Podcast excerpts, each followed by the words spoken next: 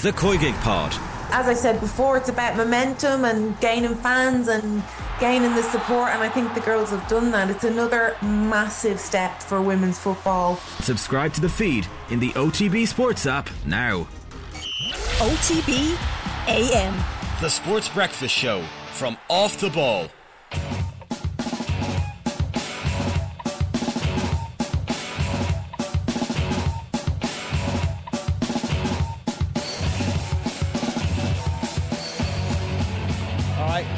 Past 7, you're very welcome along to the Off The Ball Breakfast Show. We're here all the way through until 10 this morning. If you want to get in touch, at Off The Ball AM on Twitter.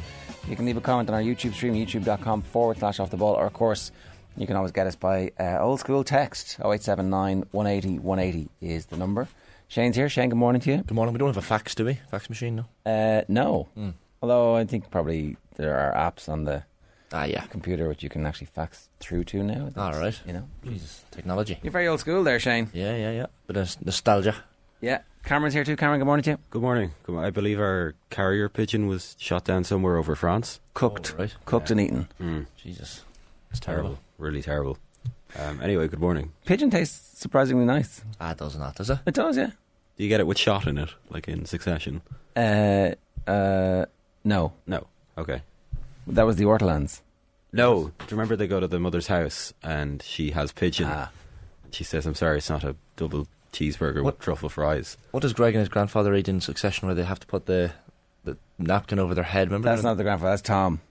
Sorry, it's Tom. Yeah. Right.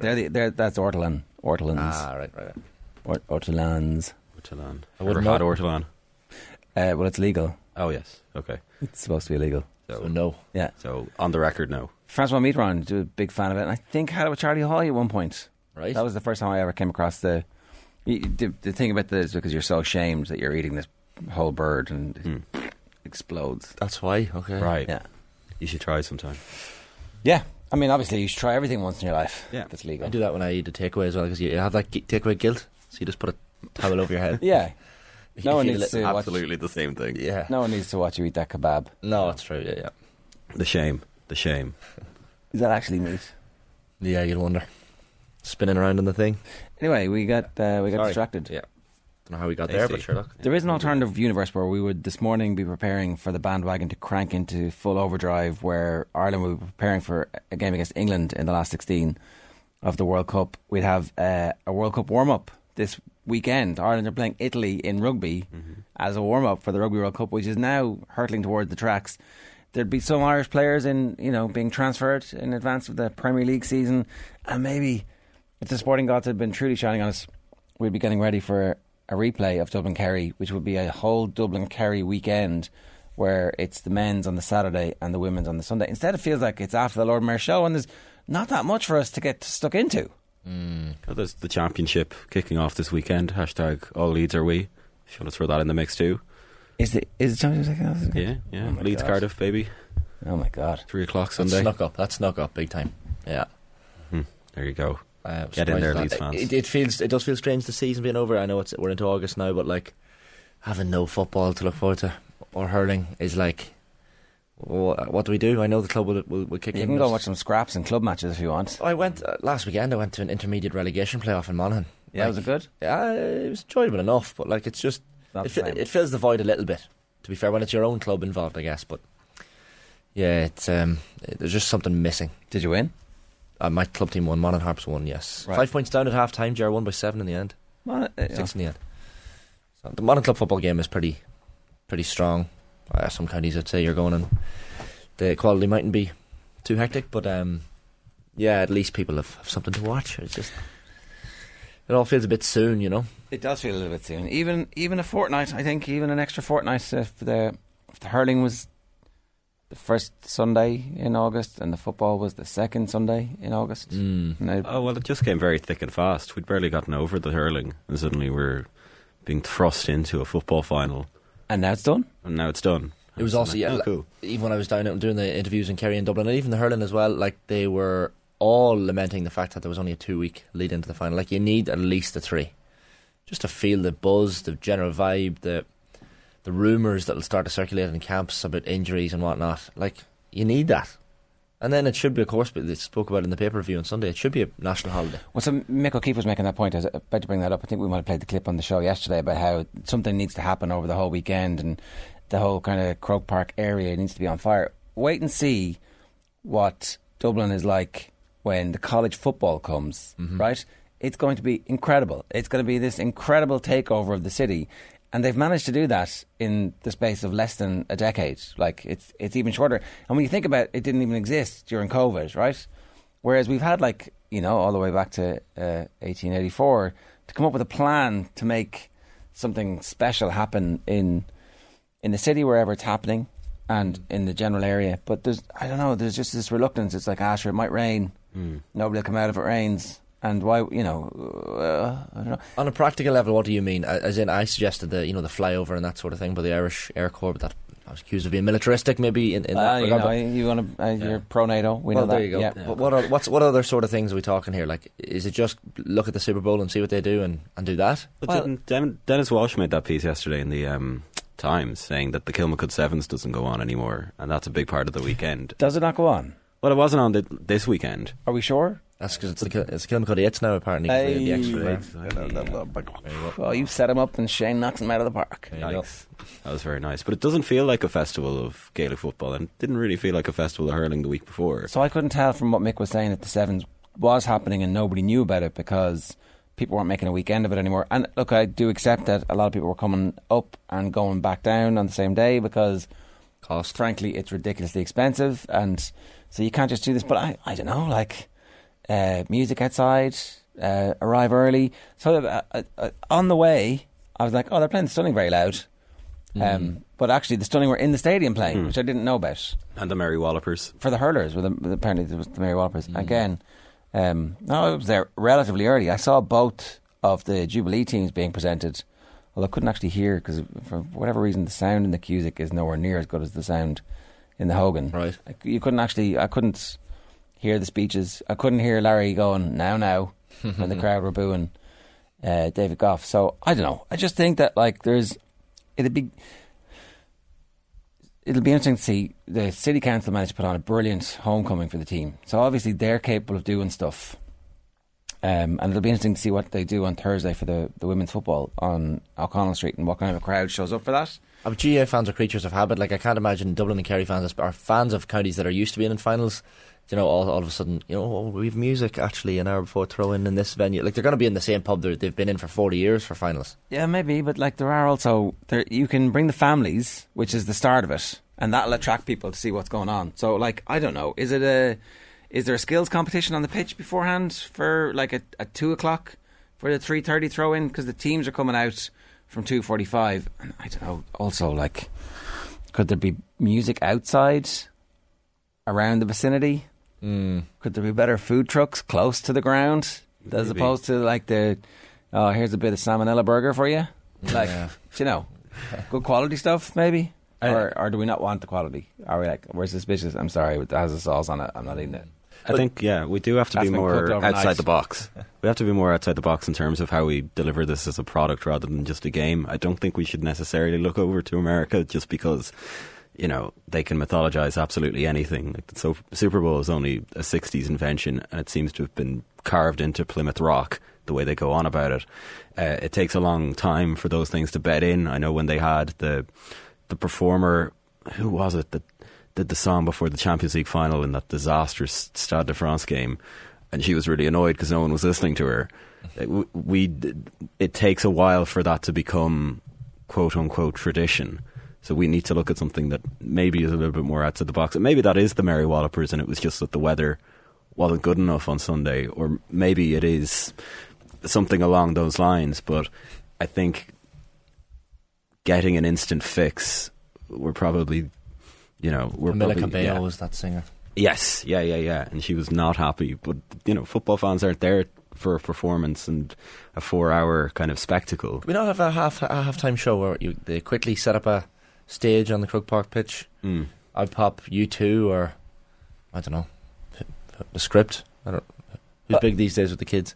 Like you know, I think it's interesting that the BBC managed to add a little bit of Stardust straight away. Like first year, what are we going to do? Bit of Stardust. We've thought about this. Yeah. Here's a slightly tangential. But all very gettable people. Anyway, you know. Would the minor final being on the same day help? No. I think the move to remove the minor final being the most important thing of all time is a good move generally, because since 17-year-olds, 16-year-olds. Mm. But you could definitely put Joe McDonagh before it. Now, the atmosphere was really good for the Dublin Kerry game because everybody there was there to see Dublin and Kerry, and I don't know if there was 10,000 tickets gone for Carlton. Or Joe McDonagh in the hurling. Mm. Would that change things? I don't think it would. It was very clear that this wasn't the festival that the hurling final was, where all of hurling comes together to watch the hurling. This was Dublin. Mm. This was Dublin GAA and Kerry GAA, and nobody else. You can all watch at home, lads. And maybe that's what it should be, but I don't know. Yeah. Brian says they should bring back the minor final the same day as the... I don't know. There should be some game on before. Do we need music to get fans to go? Really? Ask Scrimshaw. No, I'm just saying something good. It doesn't have to be... I don't know. But, bigger brains than ours could think about this for a while and come up with some plans and have, here's a programme. I would like the 3-point, the slam dunk contest equivalent for hurling and football. I don't know what it is, but I'm sure that we could come up with some stuff, you know? Mm. Yeah, I don't know what the equivalent is, because you get people in basketball matches doing the whole layup, 3-pointer, half-court shot, that sort of thing. But, do people care about that? I think Irish people are just built differently. We're immune to bullshit. And I feel like that sort of thing, sometimes people are the state of this.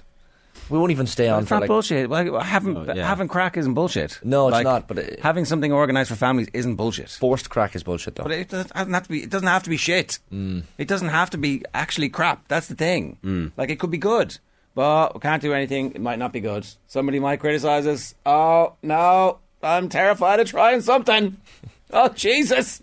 Well, let's say button down and repress for all our lives. Somebody might not like this. They're always trying the wrong thing. They moved the feckin' centenary thing before the match. No, that's so always trying the wrong thing. It's the Homer Simpson line, the moral is never try. Yeah, just never try. Yeah. Never change things. And the point machine, and the pity there's no singing or chants in the pubs beforehand. All you have is come on you boys in blue, or Kerry clap, clap, clap. Yeah, and we've had that discussion before, the lack of chants. Mm. Anywho, let's move on. Yes, yeah. Were you at the celebrations, Shane, last night? Were you? I passed very near to the celebrations. Right, and what was it like? I diverted and could hear the bagpipes and different things emanating from Smithfield Square. The waves or the sails on Smithfield Square lit up in blue. Sounded like great crack, I have to say, and there was a lot of Dublin jerseys in the pubs and spilling out in the general Smithfield area. Big Garda presence, big security presence. It sounded like good crack. I didn't bother... keeping the head down, but I think for Dublin people to have that massive long 2-year drought over, obviously the emotion has just poured out of them. Fair play to them. I think they've enjoyed this one. Is your bitterness increasing or decreasing? Decreasing. Monaghan are now might probably move up to third in the rankings because the power rankings are coming up a bit later. Yeah, they lost to the eventual winners. Should have done our coming up. I'll do our coming up now, and then you can tell me about how you're less bitter. Yeah. So Sean O'Sullivan's going to give us the Kerry view at 8:00. We're going to go to Australia to talk to Kathleen McNamee about the bitter fallout from the Republic of Ireland's exit at the World Cup. Lindsay Davies going to preview the look back at the women's football semi-finals for us, our power rankings of Tommy from 9, and we'll play it out with Boylan O'Sullivan, who said that David Clifford is the footballer of the year. Nailed on, no questions asked. But he's not the betting favourite. The players get to vote for this, though, so there's a good chance that maybe, I don't know. I tend to agree that David Clifford, he is the footballer of the year, isn't he? Well, I don't know. I think that coming down the stretch. Mm. Do you know? Are you double? You're a man who's always often given out about double points for finals. And I'm all in favour of double points for finals. Oh right, okay. Oh, I'm the footballer of the year that Donaghy came off the bench in the semi-final and was man of the match in the final was Kieran Donaghy. He didn't get it.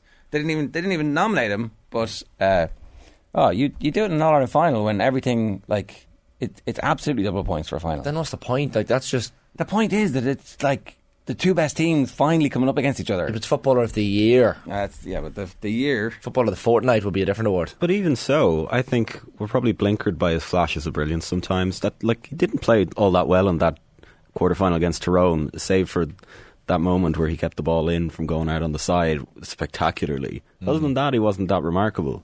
So I don't think it's quite him. I think probably Brian Fenton or I think James McCarthy maybe, to be honest. Well, look, McCarthy definitely... He's going to win it like McCarthy, yeah. I think Fitzsimons has a case. But anywho, we'll talk about that a little later on, I suppose. Can someone answer this question for me? And PWC has asked the same question. Can someone explain how and why Dublin fans get to fill out the hill every time?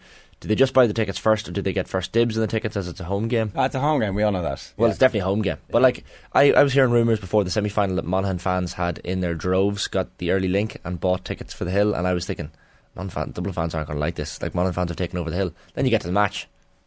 That's... Dublin majority, and you're like, well, like, yeah, what happened here? Like, home advantage counts. Well, how do they get the tickets first?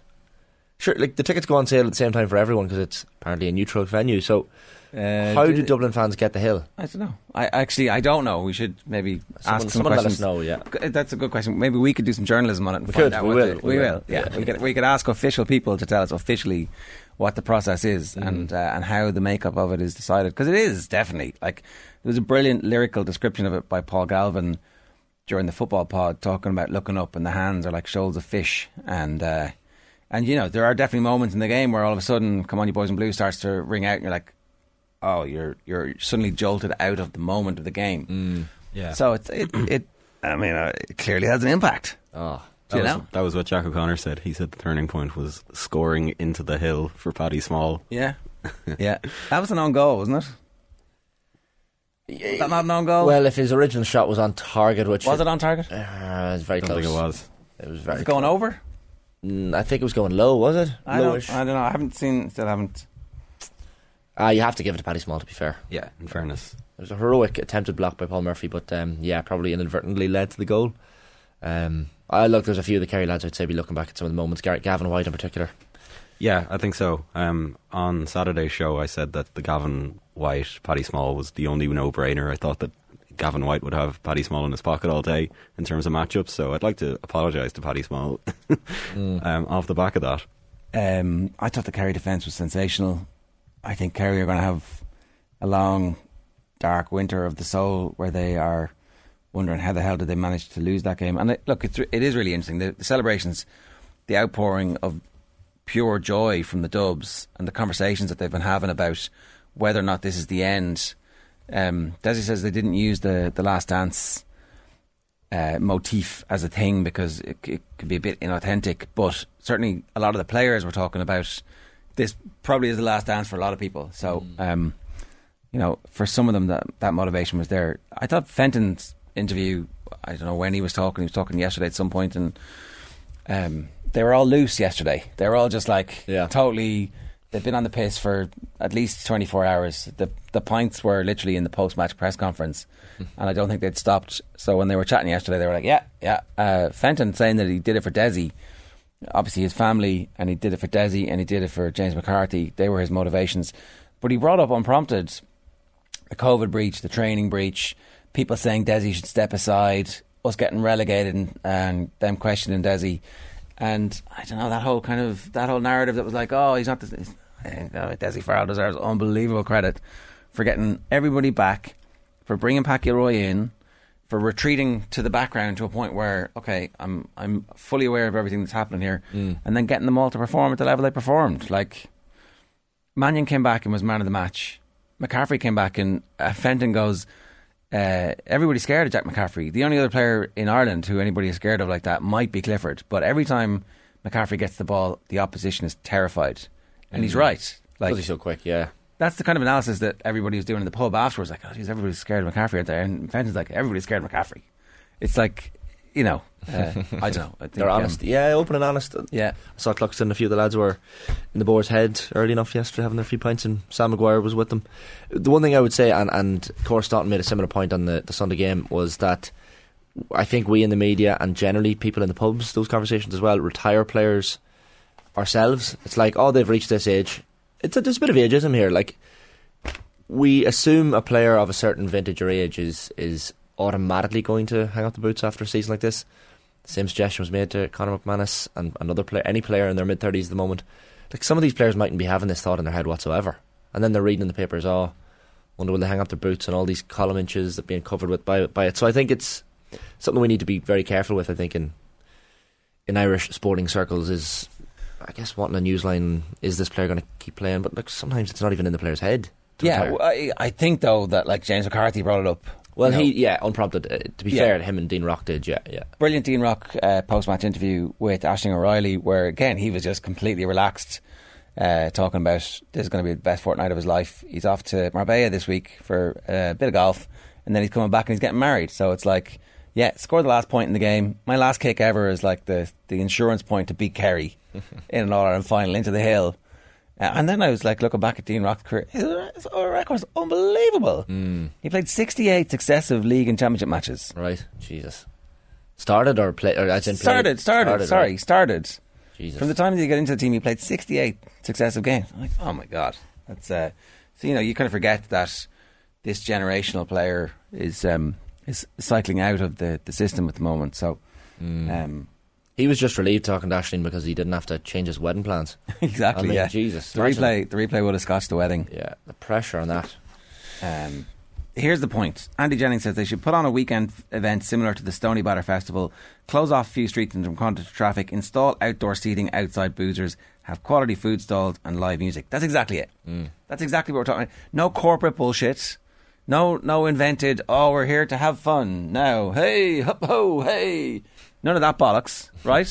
Like, let a local organisation like the Stony Batter Festival take it over and go, here, we're going to support you with funding and we're going to give you guaranteed space that's safe for people to come. And you can do all sorts of cool community things that are not based around, like, a glitzy, as you say, corporate wankology. Yeah, like even to get the likes of Ifbeen and Heron and these cobblestone ones out to play a bit of music on the streets. And... I love the the comic cons and the autograph conventions that they do. You get to meet your actors and they're all sitting around at a table and you pay a tenner or whatever to get a signature. Like the GAA, obviously, of course, an amateur sport. But you could have Barney Rock sitting there. You could have Pat Spillane sitting there. You could have Brodie sitting there, like one from each county, and there's 32 owl lads sitting around. And even owl lads would flock to meet them and talk to them about their memories growing up and the nostalgia and get a wee signature or... a programme from the 74 All-Ireland final signed by them. Phones now, Shane. People take photographs. Well, they do, yeah. Of course, I'm old school. But autographs and selfies, do you know? And maybe you charge a £5 and the money goes to a worthy cause or something. Yeah, I don't know. Charity of their choice. Yeah, so that's something I'd get involved in. We should talk about the row between Vera Pauw and Katie McCabe. It's all over the front and the back pages of the papers. Front of the Irish Times is the picture of McCabe coming over to her and asking for... substitution to be made. Pauw obviously tells everybody afterwards that it was Sinead Farrelly that McCabe wanted subbed off, and then McCabe apparently makes the change on the pitch anyway herself. So I don't like. Is this a massive deal, or is this like just the type of stuff that happens in teams all the time? Yeah, it's the time-honoured tradition of a player and a manager fighting at a World Cup. For Ireland and other places. Yeah, but it was made a big deal by Katie McCabe putting up the emoji on social media. I think that probably heightens it a bit. Thousands and thousands of likes and retweets or whatever you want to call it. That probably stoked the fires a little bit. And I noticed it during the game. I was actually, while I was watching the match on here yesterday, I noticed after that 65-70 minutes McCabe was shouting something over. I was trying to lip read what she was saying, but she was clearly not happy with the sideline. And there was a couple of decisions that she wanted amended. So, I don't know. It's obviously not a great look that it comes out, right? Or does it matter that it comes out? Are we all too precious about, the manager saying, yeah, she wanted a change, I had said no?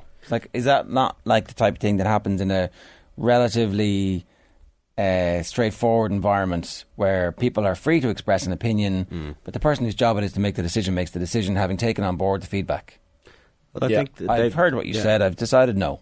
But they've escalated it because they've taken it beyond the pitch and kept talking about it. I'm sure Sinead Farrelly's like, geez, Vera, thank you so much for dragging me into this. Well, brilliant. Why would you blame Vera? It was Katie McCabe who wanted her subbed off. Yeah, but why name the player? Well, it's Katie McCabe because McCabe was like, I want rid of her. And so what did she want? It's actually Katie McCabe who's asking for Sinead Farrelly to come off. Why would Sinead Farrelly be pissed off at Vera Pauw? Because she brought her up in the press conference, yeah, and Katie she's dragged into rid of her. It. Yeah, but it would have stayed on the pitch. We wouldn't have, you know. It's better to be silent and be thought a fool than to speak and have everyone know. You know, I think being dragged into that can't help. It doesn't really help the morale of what seems to be a pretty tetchy atmosphere anyway. Yeah, and so is Katie McCabe right to name the individual? Like, I want her off, or is like we need to make a change, get some fresh legs on? Well, until like, Vera Pauw says it. Look at her over there. She's the one I want gone. Until Vera says it, it's all hearsay, and it's like, well, the rumour is, yeah, it's Sinead Farrelly. I don't know. I think for someone to come out and say, yeah, it's her that wanted it off, especially given Sinead Farrelly's profile as a player who was sort of parachuted in late on in the day. Yeah, I mean, that's so. Why did Katie McCabe want her? Why did she single her out? And was Vera Pauw correct that she was actually doing really well? So here's the thing: what if Katie McCabe was actually completely wrong, right? Mm. What if she was right? I don't know. Is the thing, but like it's insurrection either way, isn't it? Well, is it insurrection? Well, when you're the captain of the team and the game is going well or badly, are you not supposed to be giving feedback to the manager? Yeah, it can be suggested in a certain way, can't it? You can run over to the manager, have a little whispered conversation.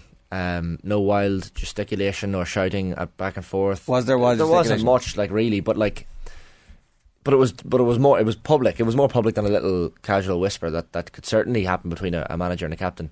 And just the whole fallout and the little emojis online, and Denise O'Sullivan talking about distraction as well in her tweet. She just threw that word in as well as she was thanking the fans. Like it just feels a little bit easy for these players to now, in the last 15-20 minutes of the last group game, to then decide, okay, now we're gonna say something. Get their lips in. I'm gonna get this in now because the fallout from this, like Vera mightn't be in charge anymore. I'm gonna get this in right now. I'm gonna show my public, I guess, displeasure with some of her decisions on pitch and whatever else. So you think this was calculated by McCabe? Well, if this was Vera Pauw under the bus, if it was done in the last 15-20 minutes of the first game, I'd be like, okay, well, Katie McCabe clearly has an issue here. Let's sort it out. But it feels like, okay, the World Cup is about to end. We can't get through anyway. We're drawing the match against Nigeria. Sinead Farrelly's not playing that badly, let's be honest.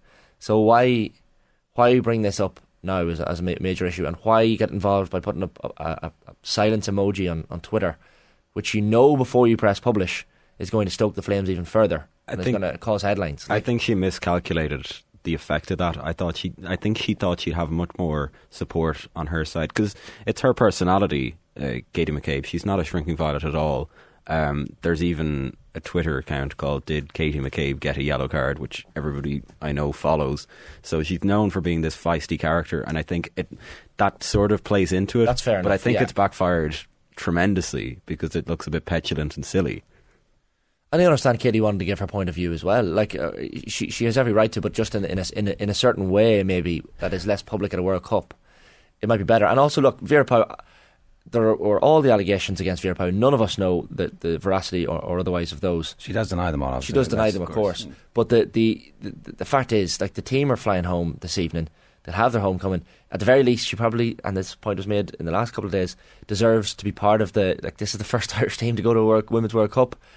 Like, she deserves to be part of those celebrations, and whatever happens contract-wise after that. Yeah, are there any football reasons why Vera Pauw shouldn't be given a new contract? I don't think so. I think we're doing the best with what we have. I'd like to see someone come in and be more creative in terms of how they utilise it. It's going to be Tom Elms. Like he is going to be the next manager when Vera leaves. You'd imagine that seems to be the suggestion. Is it? Okay. That's what I'm hearing. That's what I'm hearing from reports that the players love him. There's a bit of continuity there. That obviously going into the Northern Ireland game and all the rest, that would be the next name on the list.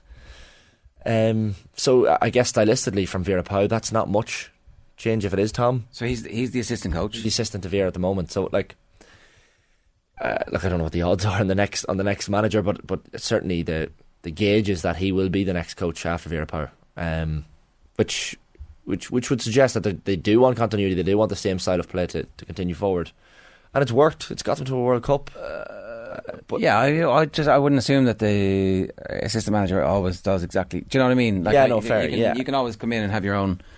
Stamp and things. So I wasn't I hadn't heard that. Yeah, I think it was maybe the Irish Independent that read it in, possibly. Okay. But certainly there have been reports that Tom Elms is the favourite candidate, popular with the players, that sort of thing. So, I mean, if the players have a say in this, certainly Tom Elms' name will be in the mix, you'd imagine. Yeah, that is interesting. You know, it'll make for an interesting podium on Thursday. Like, she absolutely not alone deserves to be, but it's a great achievement to get to the World Cup, and we played well. I actually thought we were more ambitious on the field than we have been at various stages, and we've been relatively unlucky against superior teams. Mm. And we don't score a whole heap of goals. So look, I don't know what everybody expected. No, and I think a lot of the people who have been complaining maybe about Vera Pauw's tactics are watching this team for the first time at this World Cup, and in fairness, really appreciated. Karen Duggan has been complaining about it on Koi Gig and now in the Irish Times as well. Mm. For a long period of time, and obviously knows exactly what she's talking about. Absolutely. But let's wait and see, let's wait and see if the new manager comes in and suddenly we're playing with Katie and Denise behind a striker, and everybody else, they're given that we're playing with 2 10s or 2 8s. Let's wait and see exactly what comes next, because I don't know. I think to me it doesn't look like there's huge footballing reasons why you wouldn't be given Vera. Yeah, drew at Nigeria yesterday. And Nigeria, of course, probably brought off their star striker with maybe 20-25 minutes left. They knew that the Australia game was going a certain way. They already had progression guaranteed. But still, clean sheet in the World Cup for Ireland. First point in the World Cup for Ireland. There are massive positives out of yesterday's game, for sure. Denise O'Sullivan was eventually moved in this World Cup to her favourite position of number 10. So there's so much to be proud of. It's obviously disappointing from our perspective that we lost to Canada in the way we did, I think, particularly. Yeah, and look, I don't know. I guess I'm wondering, is it that big a deal that the captain says something and the manager says, she said that, I said no? Like, maybe that's all that's happened here. Do you know? Now, because she tweeted afterwards, this is definitely a much bigger story. Yeah. But maybe you're supposed to have... for you. Maybe you're supposed to have... I nearly have more issue with the tweet than the actual in-game conversation. Yeah, the in-game thing, largely, oh, she's tired, I don't know. Mm. Anyway, we should very briefly talk about Ben Healy, who was man of the match for Scotland at the weekend. Scotland have started their World Cup warm-ups a week ahead of us. They're already ahead of us. They're coming for us. They are coming for us, though. Yeah. Final game. Yeah. We are going to be their version of the Sealing Ducks, and hopefully we smash them the way Kerry smashed Tyrone. But I don't know. I'm kind of worried. Ben Healy was really, really, really, really, really good against Italy. I was very impressed.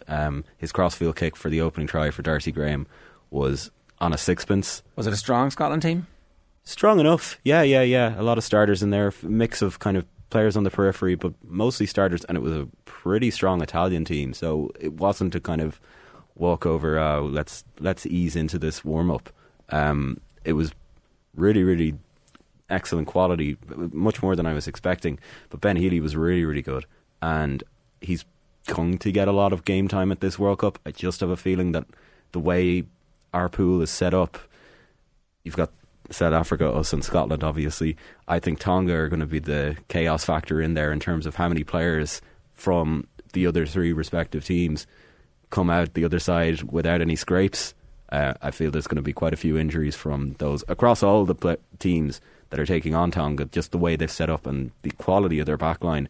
And I feel like Ben Healy he'll be on the bench at the very least for our final game against Scotland on October 9th, I believe. He doesn't start, does he? Is there any universe now in which he challenges Finn Russell? Not if Finn Russell's fully fit. No, but could Finn Russell have a fallout with the coach? Finn Russell could have a fallout with the coach. Yeah, although he will be on home turf for large portions of it, so you would expect maybe all those in his comfort zone. Yeah. All right, look, we got to move on. 8:03 this morning here on OTB AM. If you want to get in touch, we'd love to hear from you. 087 9 180 180 is the WhatsApp number. You can get us on Twitter at OffTheBallAM. We're going to take a quick break. We're back talking the Kerry side of things with Sean Bonner Sullivan next. OTB AM, the Sports Breakfast Show from Off The Ball. Yeah, you were listening to a bit of Koi Gig there in the ad break. We'll talk to Cathy a little bit later on as well. 8:06 this morning. Let's go to Kerry and hear a little bit about how the wake is going. Sean Bonner Sullivan is with us. Sean, good morning to you. Good morning, Joe. Good morning, Shane. How are you, lads? We're okay. How are you, hon? We're getting there, Jerry. Yeah, Tuesday morning after an All-Ireland defeat. I've been there, unfortunately. Actually, do you know, the Tuesday morning is probably the worst, because yesterday you would have had the distraction of the homecoming and you know, you probably would have had a few beers Sunday night to ease the pain, and yesterday, and then you wake up this morning probably. Usually we would have woke up in Killarney somewhere. And that's when it kind of hits you that things just didn't go your way on Sunday. So I can feel now for the lads and the management this morning. But look, that's life, that's football. We got to move on. But yes, Sunday will certainly be one that really, really, I think we live to regret. But anyway, on we go. I was having a conversation with Owen Sheehan in the aftermath of the game, and he said it felt like the Tyrone games, the Tyrone All-Ireland finals. I actually thought Tyrone were better teams on the day in those All-Irelands, and so they merited their victory in a way. This one, I'm sure Kerry definitely feel like they kicked it away, and that they were at least the equal, if not actually better than Dublin. And so, and that's not a knock on Dublin. All my Dublin friends afterwards, when I was putting this theory, I was shut up, that's nonsense. I was like, it's actually, when you think about it, it's the hallmark of a truly great team to get over the line when you're not necessarily the best team in the game. And anyway, what's your take on all that?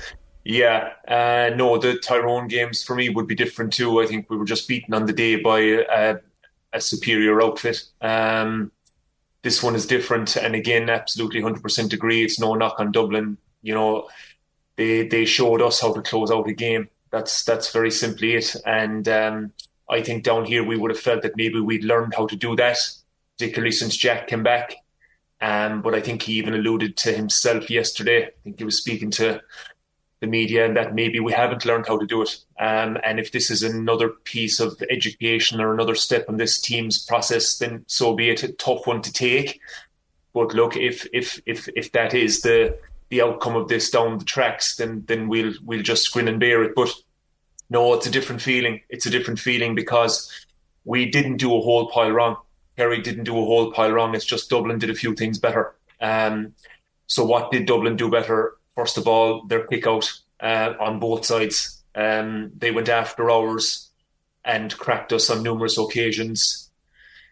We just couldn't get a handle on that man Cluxton and his relationship with Brian Howard. Did I see somewhere Howard won 8 kickouts on Sunday? That's crazy. That's unbelievable stuff to have that relationship between a goalie and a midfielder. How Kerry didn't get to grips with that sooner, I don't know. Second half was definitely better. And of course, Howard then did so much running. His calf gave up on him and he had to go off. He was outstanding, I thought. He had a great year, actually. And was Dublin's go-to guy in a lot of the championship games when it came to their kick-out. So maybe Kerry just didn't, I won't say they didn't plan for it, but it's certainly something that maybe they look back at and realise that they were beaten in that sector. And Dublin took their chances. They worked their scores better and smarter down the stretch, and we didn't, and we were forcing a little bit. David obviously had an off day, even though he got into positions where you would have expected him to kick scores that he would usually kick. He just had an off day. And all that milled together, especially going down into the last 10 minutes, caught us. Jack's point, I thought, was excellent in terms of, you know, if you had said to the Kerry management when they were going to bed in their hotel Saturday night that Kerry would flip the third quarter, this famous third quarter that Dublin are renowned for. And I don't want to use the term in control of the game, because I'm not sure either team were ever in control of that game on Sunday. But Kerry found themselves in a very, very good place when they were the 3 points up before Gavin White's mistake. Unfortunately for him, a great year he had as well. And it's just unfortunate for him that a mistake like that happens on the biggest day. But I worried when that goal went in, because I thought, here we go. Here's this oxygen that Dublin needed. Here's this oxygen the Hill needed. Kerry could explode here, or implode, should I say. But I thought we reacted very well to go 3 up again. But I just think that the energy we expended getting back into that 3-point lead cost us in the end, cost us going down into that last 10 minutes. And Another flip side is when we needed legs then, someone like a Stephen O'Brien, who we had started, wasn't there to come in off the bench to give us that energy. I know we brought in Adrian Spillane. I know we brought in Michal Burns. But they are not those type of players. Killian Spillane as well, who kicked a great score. They aren't those type of players to give you that those legs in the middle. Reno Bigliet came on maybe a little bit too late for me. I felt he might have been a guy who maybe should have come on when McCaffrey came on and go on McCaffrey to curb his influence. But look, these are all little things that you look at after. It's when you're in the heat of it and the middle of it that those decisions need to be made. But look, at the end of the day, Dublin showed us how to close out a game and close it out brilliantly as they always do. Yeah, that's the difficulty, is that you, like, when there's a period against a great team like Dublin and you do get into your 3-point lead, you have to drown them because you know they're going to come back. In terms of the kick out, what could they do differently? Let's start with their own kick out. What could Kerry do differently next time? In terms of our own kick out, I just felt that look, and again, it's easy to say because you know when you're out in the middle of it, you don't. The opposition are obviously coming with some tactic. I just think that we lacked that little bit of bravery, we lacked that little bit of movement, particularly out to the flanks. I mean, Shane Ryan had to go long down the middle quite often when Dublin put the press on. But I mean, if a team are pressing you, the last place you want that ball put up for grabs is out around the middle, where if it's broken back, which it was on numerous occasions by Dublin, you know, you're right down the centre of Kerry's defence there. And I felt there could have been a little bit more lateral running out to the flanks from midfield.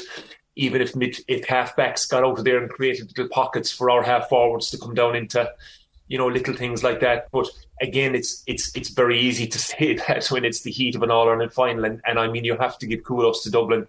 They really went after it. The other side, I felt Dublin used the cluster kick-out quite a bit. I thought they used it an awful lot. And Kerry seemed to be going man-to-man in a cluster kick-out, which is very, very difficult to do, Jar, because if you're in a cluster kick-out or a bunched kick-out and you're trying to find your men, there's movement in there by the Dublin players. They're all bunched together, but they're still moving, little intricate movements, and Kerry are all of a sudden trying to find, well, where's my man? And it's very, very difficult to communicate that in a split second.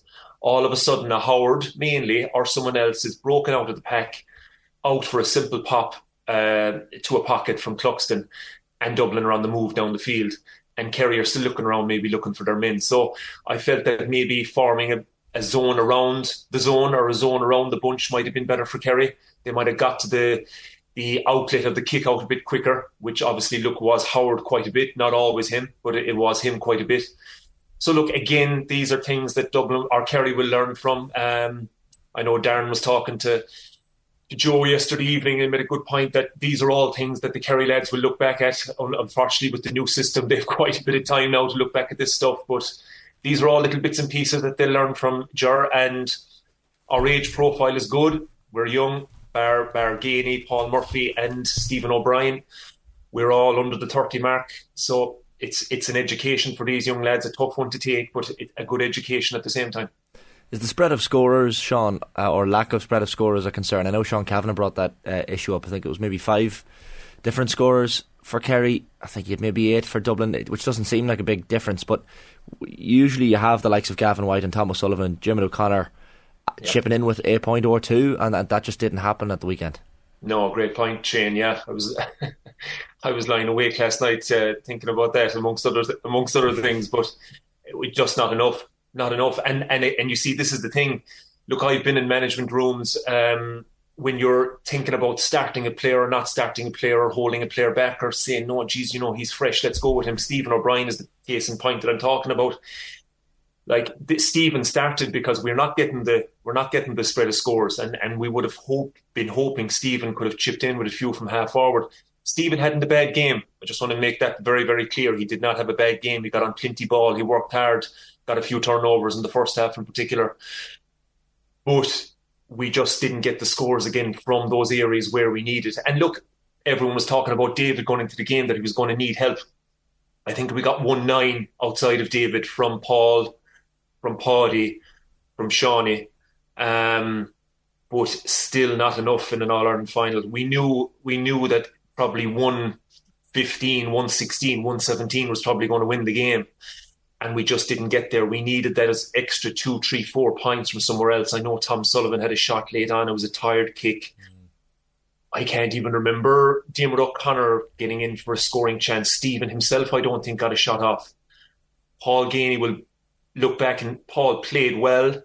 But that first goal chance was, that was crucial. That was crucial. If that hits the back of the net, that's a great start for Kerry. I know he had a chance where he got inside, Davy Byrne was it, and clipped one off the post, went wide. So look, all these things added up to things that we needed. But at the same time, Shane, you flip that around, and I know you say Dublin had 8 different scorers, but Dublin missed chances too. Do you know what I mean? Paul Mannion, Conn rattled the crossbar. He nearly broke the goals down in front of the hill. Brian Howard had a poor attempt early doors off his left. I've never seen him kick a shot off his left before. You know, the things fellas do in an All-Ireland final when the pressure's on. So look, we can talk all day about Kerry missing their chances, but Dublin had their chances too. So there's no excuses there. And I was listening to you earlier on, Ger, before I came on. The tough thing about this is the Kerry defence played so well. Yeah. They played so well. Turnovers, tackling, you know, putting the Dubs under pressure. People talk about Fitzsimons and the great game he had, putting David under pressure.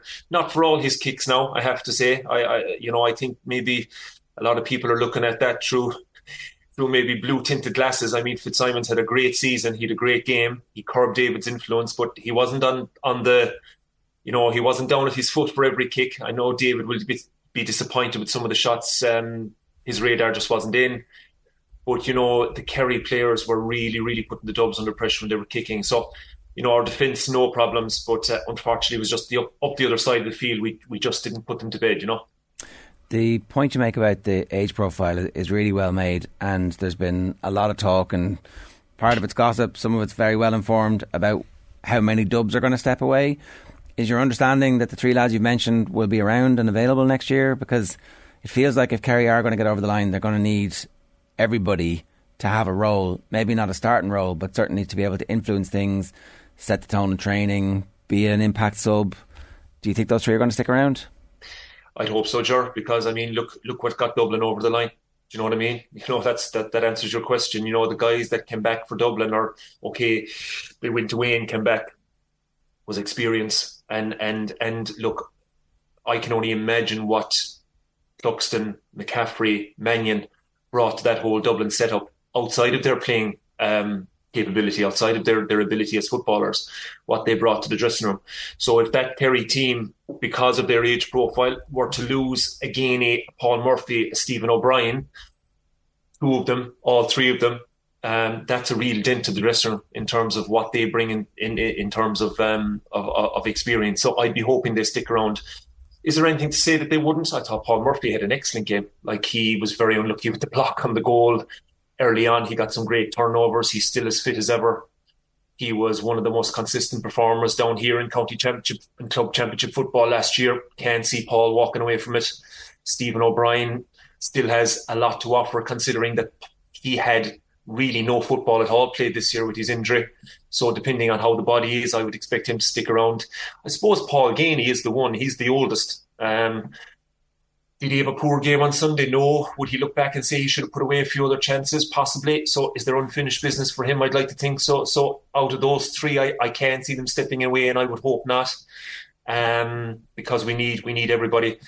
What we also need, though, Ger, is we need to go and find, and again, going back to Darren, I thought himself and Colin were excellent yesterday with Joe.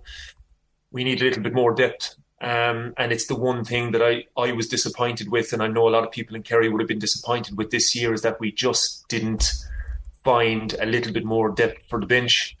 I said it all year, Dublin had the strongest bench in the country. I think I was proved right.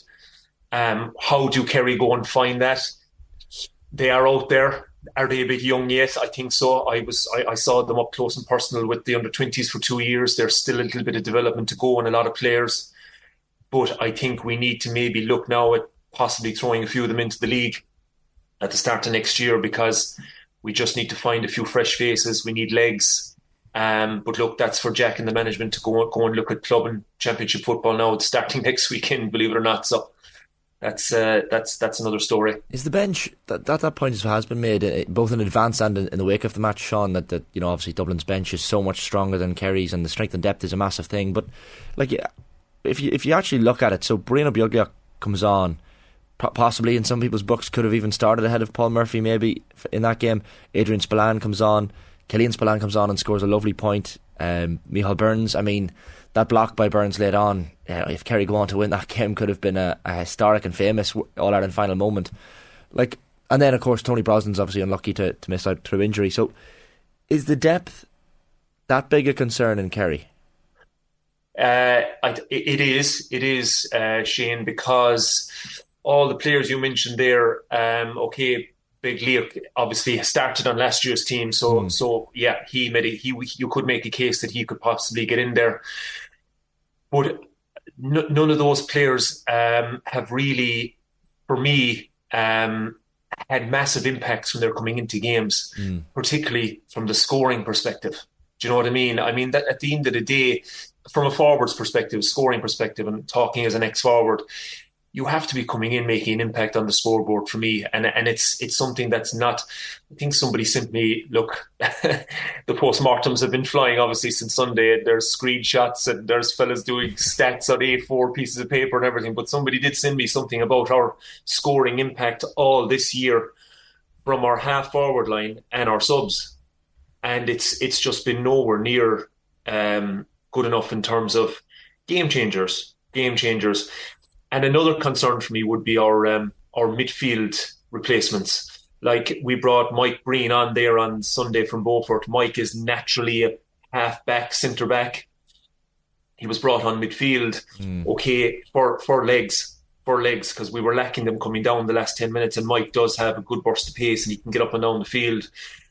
But that's a concern as well, you know, around the middle area there, the real engine room of the team. We don't seem to, after Diarmuid and Jack, what do we have to come in there? Adrian Spillane can come in there sometimes, but he predominantly comes on or starts on the half-forward line. So for me, I think the lack of scoring power off the bench, having depth in those areas, Shane, is the concern. We seem to be okay defence-wise. We seem to have good cover there and more to come, I would expect, from under-20 teams over the last few years. But it's up the other side of the field and in the middle of the pitch that I think people's concern is when they talk about depth and impact from the bench. So in terms of midfield, right, is there a delegation en route to Australia to ask Mark O'Connor to hasten his return? Like, I'm not joking. It's the type of thing, you know, you would definitely be making the call, wouldn't you? Yeah. It's, again, talking about the postmortems, Ger, his name was mentioned, a couple of times. I'm sure he's natural... a natural guy to come in there. Look, for me, I don't know. To answer your question, the guy is really, really settled in Geelong, isn't it? He's flying. Was he part of an All Irish? Was there a picture of the All Irish half back line there the other day or something, or half forward line himself, Toohey and Mullins? So I can't see that man, but yeah, it's something that if there was even a chink of light in it, would you do it? I'll go if they want me to. No problem. I can go. Or who's your reporter down there at the moment? Kathleen McNamee, is it? Yeah, we can get her to call in. Yeah. So look, yeah, it's sure. Look, he's a ready-made midfielder, like, you know, and was the best underage midfielder that we produced out of those minor teams and under-20 team, under-21 teams before he took off down under. So, but look, it's pie in the sky stuff at the moment, sure, because it's just. He's obviously under contract and so on and so forth. So it's just post-mortem talk at the moment, I'm afraid. Yeah, okay, because there was strong rumour was that he was certainly close or interested in coming back, and that could be tantalising for a number of years and it might never happen. Stephen O'Cumber obviously has come back but has just been blighted by injury. But certainly, I think he started his first game at cornerback and then his second game was midfield and then he got injured. So they're obviously looking at him as a potential midfielder down the line as well. So, like... at least in the darkness that you're going through at the moment, there is some bright spark about, like, next year will be slightly different. There will be a bit more depth. Oh yeah, Jaron, not just next year. This Kerry team are here to stay. This Kerry team are going to be around. Don't believe me. Listen, we're down today. We're down, and we're very down, and we'll be down for a while, and those players will. But this Kerry team are going nowhere. They're They're a team absolutely full of fantastic players, and they have a good management team, and they will be back. They will learn, and they've learned harsh lessons from Sunday and really, really tough lessons. But there's a good crop of players coming. They need development, as I said. Mix them in. I think Jack referred to always trying to find one or two guys and mix them into the current group. And yeah, you will lose players. I'm hoping we won't, but yeah, you could possibly. But there's a bit of doom and gloom, but no, this Kerry team aren't going anywhere. They lost out to a fantastic Dublin side who knew and had the experience to close out a really, really big game. Kerry just need to learn that, and they will. I'm sure they will. Excuse my ignorance on this, Sean. You talk about the lack of scoring power off the bench. I remember earlier in the year, and after certainly the Armagh game in the league, and Jack O'Connor was full of praise for a couple of the... So Donald "Down" O'Sullivan was one name that we mentioned, of an inside forward who was shooting the lights out in the club game, played really well in a league game or two for Kerry. Dara Roach as well from Glenflesk was another player that was kind of come to the fore. Like, is there a reason why these lads aren't, I guess, in consideration at this stage of the championship, when as you say, that's exactly what you need off the bench? Yeah, look, if I'm a Donald Downs and I'm a player who has, playing for Kerry, and obviously in on his radar, of course I'd be asking the hard questions of Jack. Maybe not this week, but I'd sit down with him and say, well, look, Killian Spillane, who obviously has that experience of playing in bigger games for Kerry, got on the other day ahead of me. Where's my role in this panel? Am I going to get time in the league? Yeah, I know he got a few games last year. Is he going to get a better run this time round? Dara Roach was a different one. He got injured. Excuse me. He damaged his wrist, and for whatever reason didn't get back in. But he's back playing club football again. I know he went to the States, but he's back playing club football again. So he's a guy that might pop his head up again at the start of the league next year. So definitely, these guys have to ask questions of the management, and that's what the management are there for, Shane. Why didn't I get a chance here or a chance there? Certainly, it's questions they need to ask, but they are there as well, without a doubt, yeah. Will we see more of them in the league come 2024? You'd like to think so, but we'll have to wait and see. Can Kerry use this pain, Sean? Because you think when you lose a final to your great rivals, like Kerry lost to Tyrone in 05 and 08, but the following year went on to win the All-Ireland. So is that something that you I guess utilise in that winter of pain? Yeah, you have to. And the thing is, look, you'll obviously, this week is going to be long now, and they'll stick together. And I hope they stick together. They will. They're a good bunch. But you'll be back in the club next week, and you'll park Kerry for a good bit. You really will. It'll be there in the back of your mind, but you'll all of a sudden, you'll park it, because you'll have your club championship coming up, and then you have the county championship after that, and before you know it, you're at Christmas time, and yes, that's then when the phone calls will start about, okay, we're ready to go again. So, but of course you lose it, yeah, absolutely. I think David in his speech in Killarney yesterday evening was already mentioning next year. Now, look, is that something a captain has to stand up and say to the public? Of course it is, but deep down, those lads will be ready to go again when the time comes. But for now, this week, they just need to try and forget about it, enjoy themselves. They've had a very, very good year, just couldn't get over the final hurdle. Some outstanding individual performances all season. They're probably going to end up with 5-6 All-Stars, I would think, possibly a Player of the Year as well. So they didn't do, as I said at the start of the call, they didn't do a whole pile wrong all year. They didn't do a whole pile wrong on Sunday. It's just on Sunday, Dublin did a few things better that Kerry need to learn from and bounce back next year. Sean, we'll leave it there. Good stuff. Thanks a million. Thanks, lads. We're sorry for your trouble. It's 8:30 this morning here on OTB AM, Sports Breakfast Show from Off The Ball. We're with you every weekday morning between 7:30 and 10. And we're going to Australia. Cathy McNamee, good morning to you. How are you? Good morning, guys. Doing all right? How are we all? So the front pages of all of our newspapers it's basically the photograph of Katie McCabe over talking to Vera Pauw, and I'm wondering, have you been? Are all the team functions finished now? They're on their way home, or has there been anything extra that has happened since the press conference yesterday, where Vera explained what had happened? So there's been nothing extra beyond social media from the players. Katie McCabe obviously posting the emoji of the zipped face, and then Denise O'Sullivan also tweeted mentioning distractions off the pitch. So those are the only things that happened, but the team are heading back this evening, possibly on my flight. I'm not entirely sure. They're either on the one just before me or the same one. And yeah, there won't be anything then again until the homecoming on Thursday in Dublin. And do we expect the homecoming to be that have made peace by then? Or do we think that there's going to be like a fist fight on the stage? Well, we were discussing this, a couple of the journalists that are over here last night, once we kind of all finished our duties for the evening. Like, could you imagine going back to the team hotel? You've been with these people for the guts of 2 months. You've lived in each other's pockets. You have Vera Powell going into a press conference mentioning that Katie McCabe wanted Sinead Farrelly off the pitch. And everyone is just wrecked and kind of just probably wanted to unwind a little bit what the sort of atmosphere is going to be in the room during that. So, I imagine by the time Thursday rolls around, they will all have been instructed to slap on a smile and all look jovial and friendly. But yeah, it's certainly not the story that we wanted to be talking about whenever we finished our World Cup.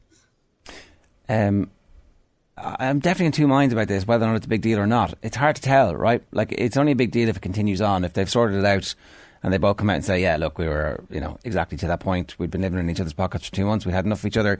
We've talked it out and now we're grand. Or it's like, well, you overstepped your mark, you threw me under the bus, I can never forgive you type thing. Either of these outcomes and everything in between are on the table for us here. Yeah, well, see, the thing is, like, I didn't think the initial incident was that big a deal. You know, Katie and Vera have said quite a few times that they've come to blows over, like, what the right thing is to do for the team, and they both have very, like, strong feelings on that, but also they respect each other, and, you know, whenever they have these disagreements, it's just because they care about the team. I think that was all fine. Katie McCabe obviously doesn't have the power to tell Vera when to make substitutes, but sometimes players shout at managers and ask for certain things. That's not all that strange. It was the follow-up from Vera where she specifically name-dropped a player, saying that that was the player that Katie wanted off, which puts a certain focus on it rather than just laughing it off, giving a straight statement and being like, look, heat of the moment, it's fine, I don't care. That would have made it totally different. But then by her naming a player and then by Katie tweeting what she did, it just added fuel to this fire. So it could be a case that they come out in a couple of days and they say, look, heat of the moment sort of stuff, it's all fine, water under the bridge. But I don't know, after I saw the Denise O'Sullivan tweet talking about distractions off the pitch as well, I was like, this seems like it's going a little bit deeper in the team, because the only distractions off the pitch that we had were kind of related to Vera. So what is she trying to say? Well, we did also have the Colombia thing, which might have been a distraction for her, where she was rushed to hospital and was crying in the hospital, worried about her participation in the World Cup. So that's potentially one of the things she was referring to there. However, I suspect that they're talking about being asked about Vera's time in America, which predates her time in Ireland, and on the eve of the World Cup, not being asked about the World Cup. So just need to, you know. The other thing is, Denise O'Sullivan was very honest in her post-match assessment after the game. I played well, but I didn't play well in the first two games. And, like, that's true. You know, she has been disappointing in this World Cup. Oh, yeah, definitely. Like, I've said this several times when I've been on with you guys that, you know, most of the time you come off watching a match and she is one of the players that you're picking out as having performed well. And she didn't those first two games. I mean, she still performed well, but not the levels of Denise O'Sullivan that we expect. And I think what you saw last night was that she was playing in a role that much more suited her, a role that she much preferred, a role that allowed her to get on the ball and in those attacking positions more. And she was delighted with herself when we were talking to her about it. You know, she couldn't have been more happy. And we have been kind of speculating throughout the World Cup, like, oh, maybe she's still carrying a bit of a knock from that Colombia game. Maybe she's just not, like, confident or hasn't hit her stride, whatever it might be. But it seems like maybe she just wasn't playing in the right position to actually give herself the chance to be the Denise O'Sullivan that we all know and love when it comes to her football. And had she not played in the same position across the qualifying campaign when she was a standout performer for us, though? No, she had, but she was also able to get a lot higher forward more of the time. So she had been swapped into that more attacking role than the defensive midfield role, which she, like, was for most of this tournament. Just for context, Kathleen, just on that press conference, because I didn't see the press conference in its entirety, when Vera, everyone's saying, you know, Vera Powers named the player, Sinead Farrelly. So what she said was everybody was doing so well. Was everybody wanting to take the best player off? Like, did she actually name check Sinead Farrelly, or is the I guess assumption that she was talking about Sinead Farrelly? No, Sinead Farrelly was name checked completely. Okay. Was she asked? No, like, one was it a question? Who did Katie want taken off, or was it like unprompted? No, it was more, I think at some stage she was asked to elaborate a little bit more on what she meant whenever she said about the best player. No one wants to take off the best player. She was asked to elaborate on that a little bit more because everyone was like, well, who are you counting that as? You know, it could have been several players on the night. And then that's when she said it. Right, I mean, so it was her choice to specifically say one player. Yeah, but she's asked the question, she has to answer it. Or, like, she doesn't have to answer it. She could lie, but we do know she always answers questions. Mm-hmm.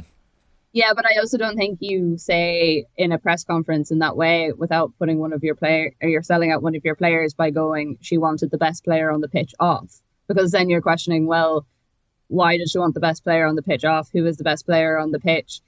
Is that, like, is there a tactical reasoning behind it? Like, maybe because that's one of the things that we've talked a lot about with Katie in this tournament, is who's the person that's dropping in behind her whenever she goes up forward, and Sinead Farrelly was doing a lot of that last night, so maybe that was the reason why. But like, it was at best poorly worded and unthought out way of talking about it, I think. And like, how much responsibility is Katie McCabe bear? So this is the other thing, is like, so captains obviously can say what the hell they want, right, and it's up to the manager to take on board, but equally, like, can they say what they want? I don't know.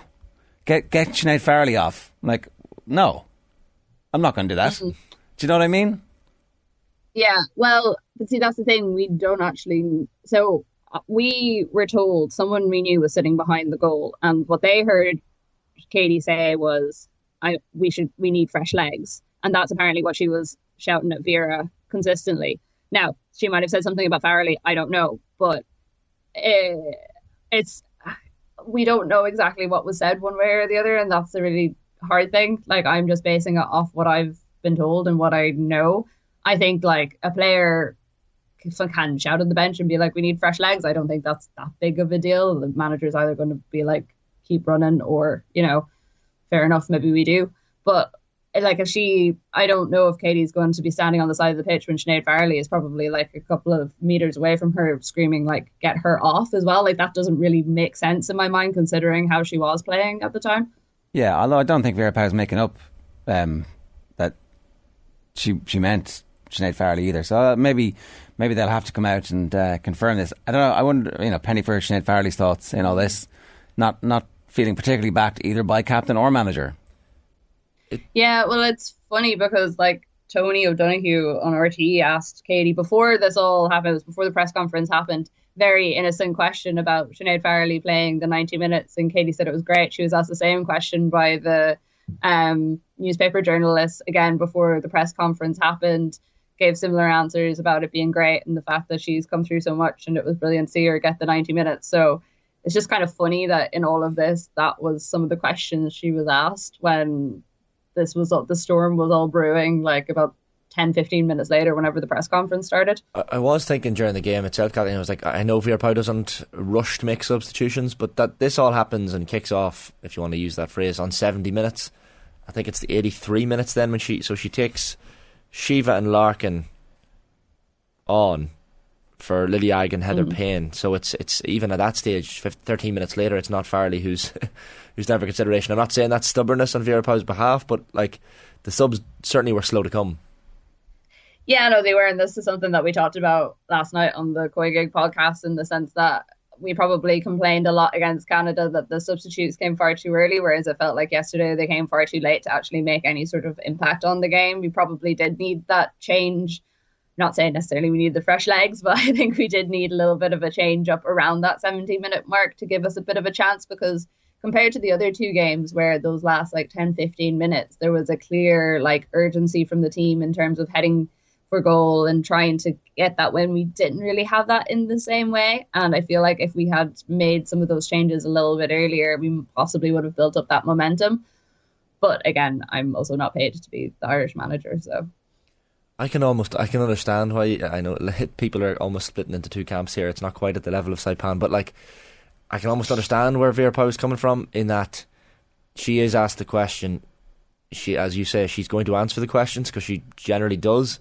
And Katie, like, I agree with you. I think Katie has every right as captain to suggest something to a manager, maybe in a respectful way, go over and have a little one-on-one chat, suggest maybe Sinead Farrelly could come off if she feels she's getting tired. That's fair enough. But it's the social media stuff and it's the carrying on of it, I think, that maybe players could stand up and maybe realise this is going to cause this to stretch even further. Oh yeah, like whatever she meant by the tweet, it just totally added petrol to this whole sort of situation. It probably would have been like a talking point and a discussion point, but I don't know, would it have been the same level of, I mean, like I was on the show last night with Gavin Cooney and Joe, and like I think we spent about 40 minutes talking about it, but like that wouldn't have happened probably without that tweet. So it definitely was rash thing to do in the moment, and I saw it and I was like, that's going to be deleted, so I'm going to take a screenshot of it just to make sure I'm not going mad for lack of sleep. But it was still up hours later, and I was like, well, does it also make it worse then if you do post it and it's too late and you delete it? Then you're kind of saying quite obviously that something has gone wrong.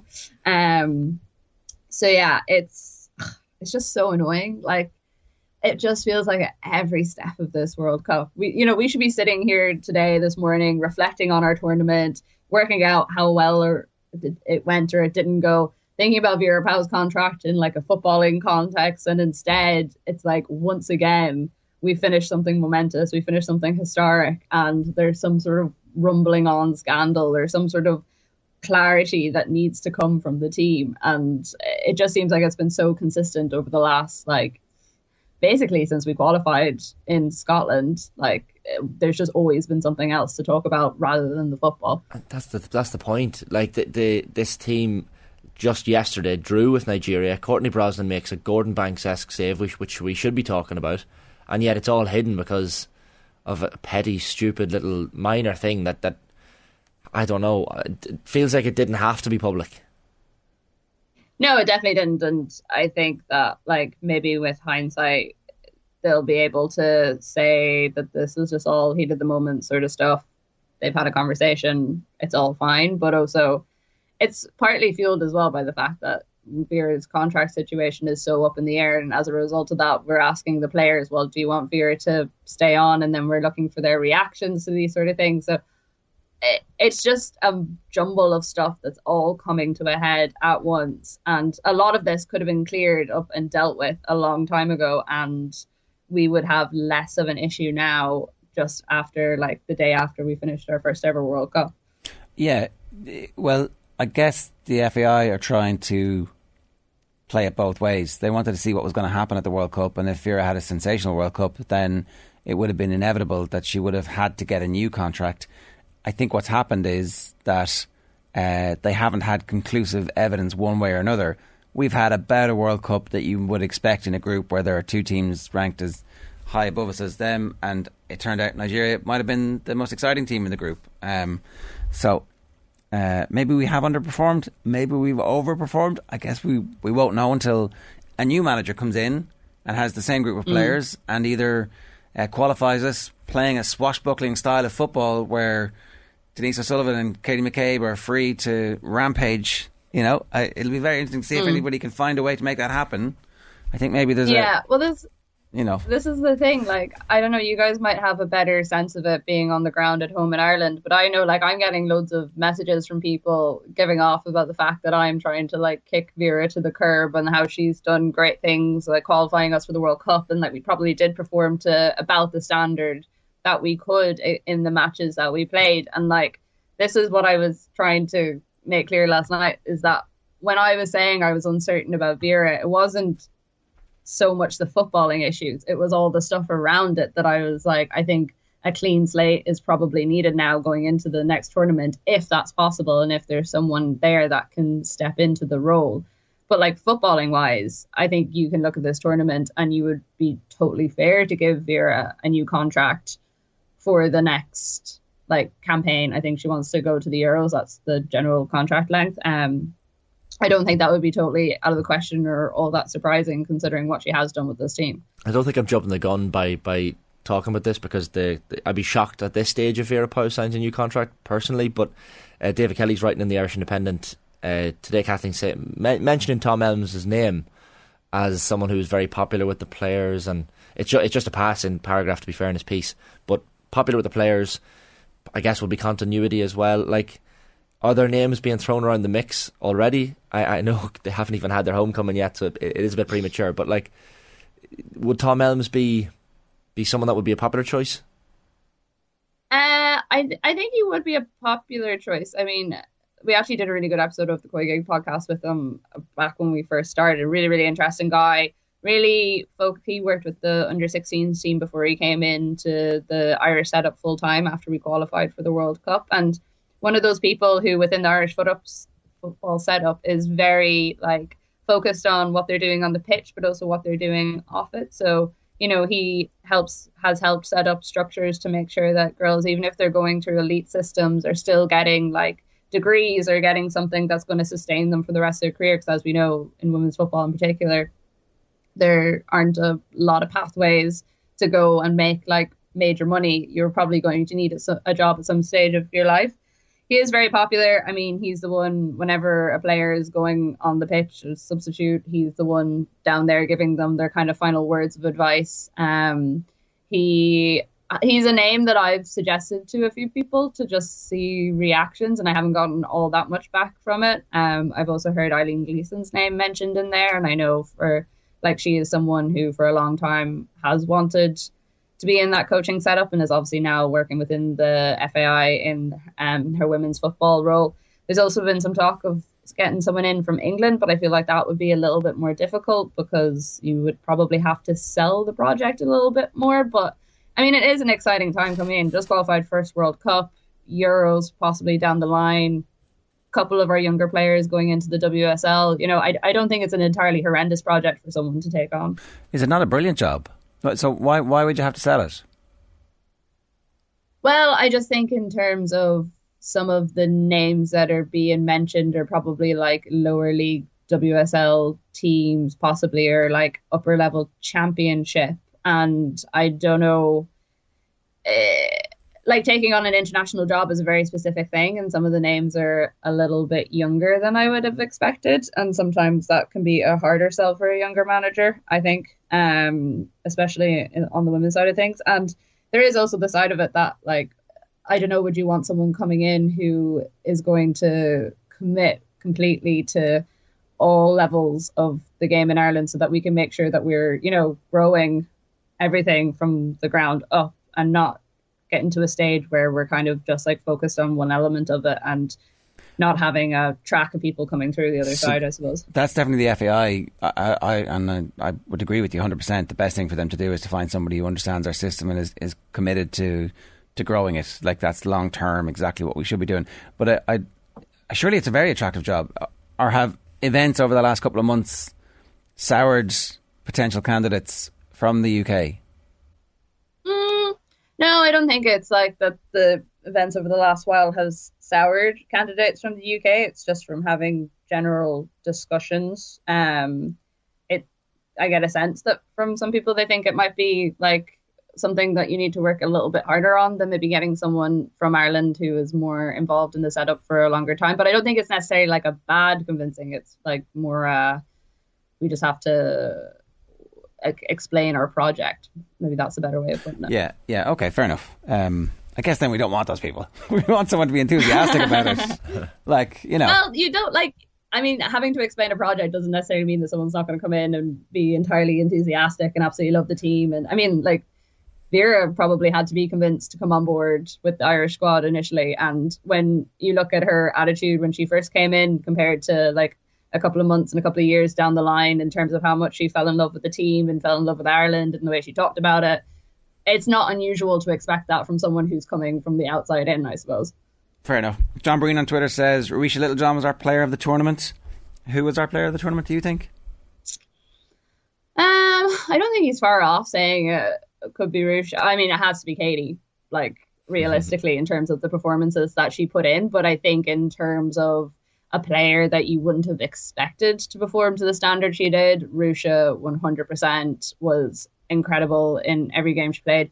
particularly last night, I thought, when a lot of other players were missing passes, she was in there every single moment, clearing up for people, making really, really good tackles, really good awareness, really, really commanding in that midfield when we needed her to be, with Denise pushing up that little bit higher. So yeah, I've been really impressed with her during this tournament, and I have to hold my hands up because I was one of the people that was saying I didn't know how fit she was going to be for this tournament or how she was going to perform, considering the fact she didn't play for a club for the last couple of weeks of the season. But it seems the rest did her the world of good because she's had a really great tournament. Courtney Brosnan as well. Sorry, go on, yeah. Snap.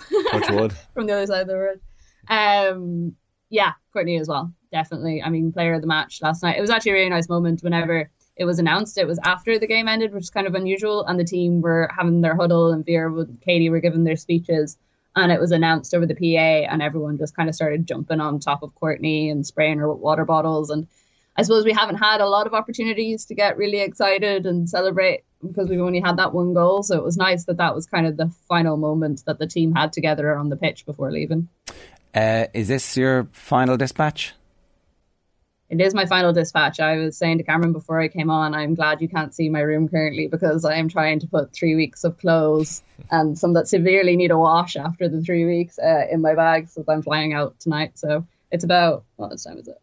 6 o'clock here, and I fly at 10 to 3 a.m. So hours, yeah. 10 to 3 a.m. Oh my God. Not the nicest time to be flying, but at least you can sleep and sleep and sleep and then come back refreshed. Yeah.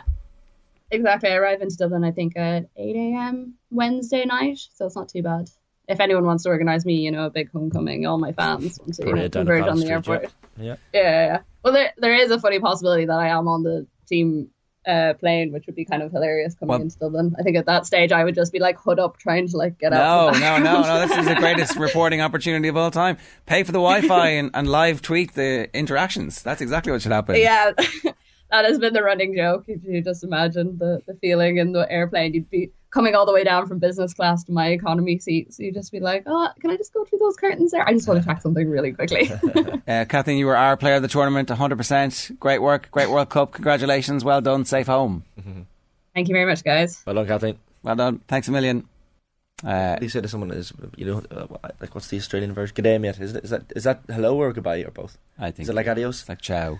Ciao. Sorry. Yeah. 8.54 this morning here on OTB AM, and we'd love to hear from you. 087 9 180 180 is the WhatsApp number if you want to get in touch, or of course you can always get us on youtube.com/offtheball. Lindsay Davey is with us. Lindsay, good morning to you. How are you? Morning, how's it going, guys? The Dublin-Kerry rivalry has never been a rivalry in the women's football final before, and it's upon us. So was this what everybody expected at the start of the season, do you think? Maybe not at the start of the season. I think with Dublin, I think the changes that they've had within the squad this year, I think even Mick said himself at the beginning of the year, if you said that they're going to be an All-Ireland final, maybe not. But I think what's impressive has been just their performance throughout the season. I feel like every game they're kind of learning and getting better. And look, Kerry came off the back of an All-Ireland final last year, league champions this year, and they're, for me, I think they're the team to beat. But look, Dublin Kerry in years gone by, they've always brought out the best of each other, especially in the men's, and I think we're in for an absolute cracker.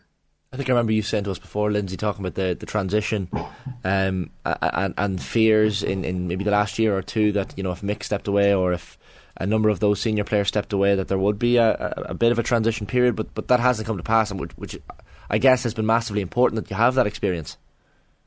Yeah, it's amazing. In fairness, we lost so many players over the last 2 years, and there was probably question marks whether Mick was going to stay on, and had he stepped away, you probably would have been fearful. But look, what he's after doing to the team this year, like I said, 14 new players in on the panel compared to this time last year. And I don't know, against Cork at the weekend, they just looked really strong, really fit, kept the scoreboard ticking over. I think tactically Mick got his matchup spot on. And they're very impressive. Was it a jump up in performance against Cork as well? Shane Ronan, the Cork manager, even after the match was saying, I thought it was Dublin's best display of the season, and it wasn't the Dublin that they'd been analysing in the previous few weeks. So that, I guess, would hint that the performance levels from Dublin just went up a notch, I guess. Yeah, like I said, I think they've been kind of just building on each performance. I suppose they had a very impressive win against Meath in the Leinster final, but for me, I think they left a lot of scores behind them.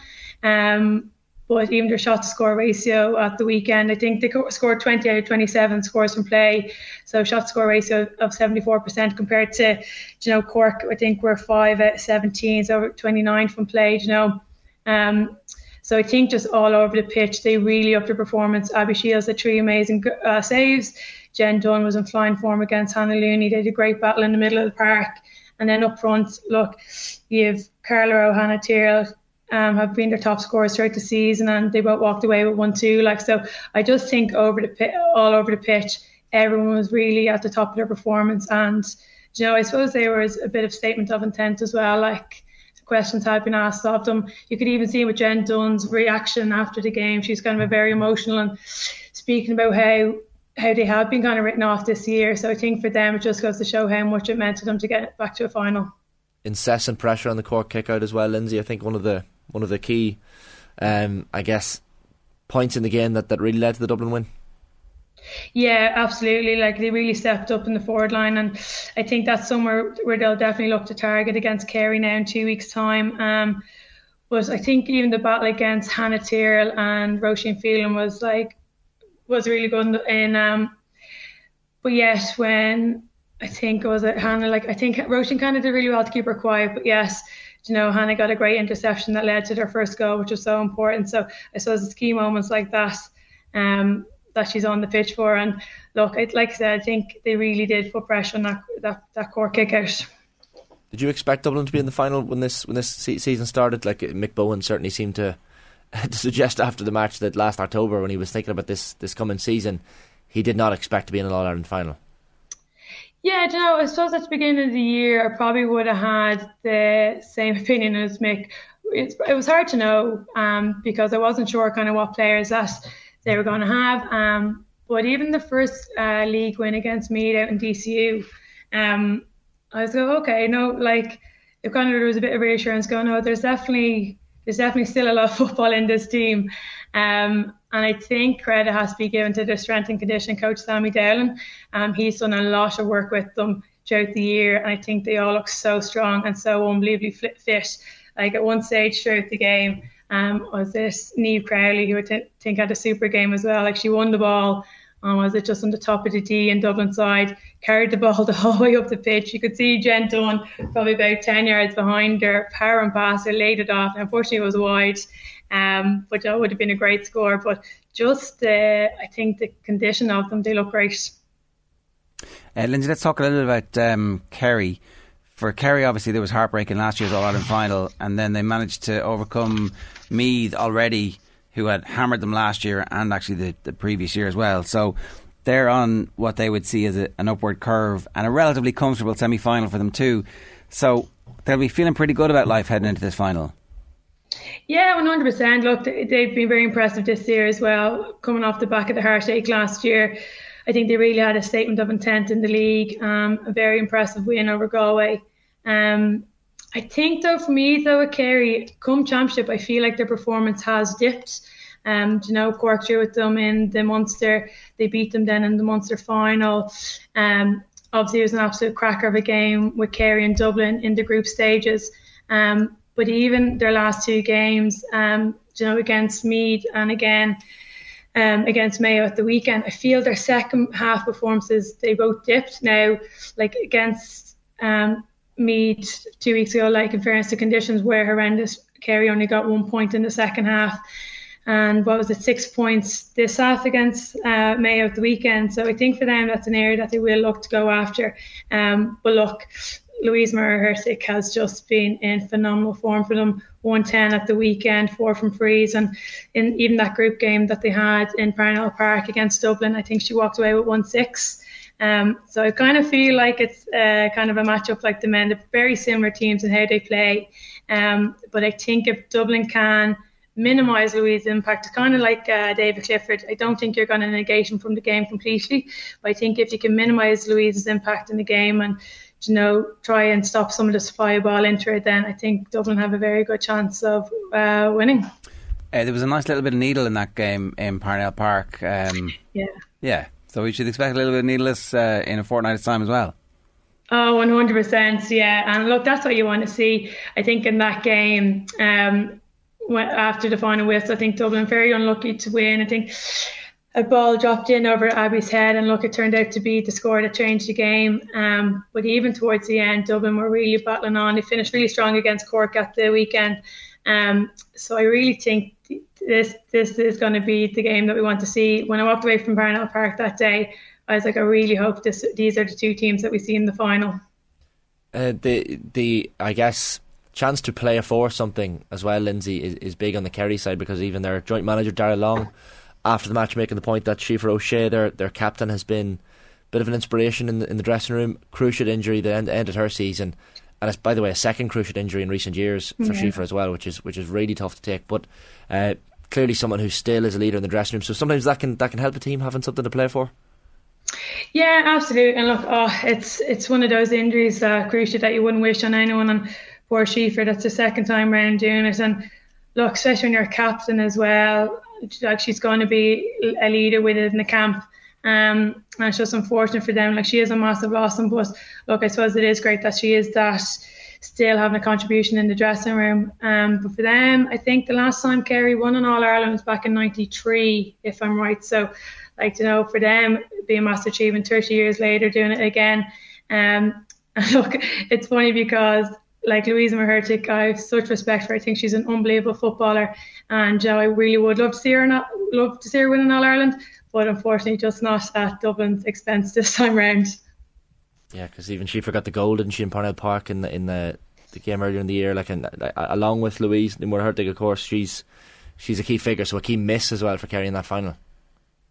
Yeah, 100%. And look, even you can see the rest of the girls stepping up. Hannah O'Donoghue is going to be a big player for them. She walked away with 3 points at the weekend. Danielle O'Leary in full forward line as well. So in fairness, they still have a really strong full forward line, but yeah, Schaoifre is definitely going to be a massive loss for them.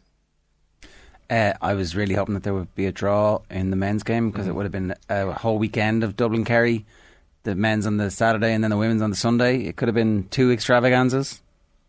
Oh, it would have been amazing, wouldn't it? Now, Dean Rock might disagree with that now, considering his weekend's on the Friday. But geez, that would have really set it up for a cracking weekend, wouldn't it? What did you make of the final? Joe, it was really enjoyable. Again, I thought Dublin kind of got their matchup spot on. Fitzsimon did really well on Clifford.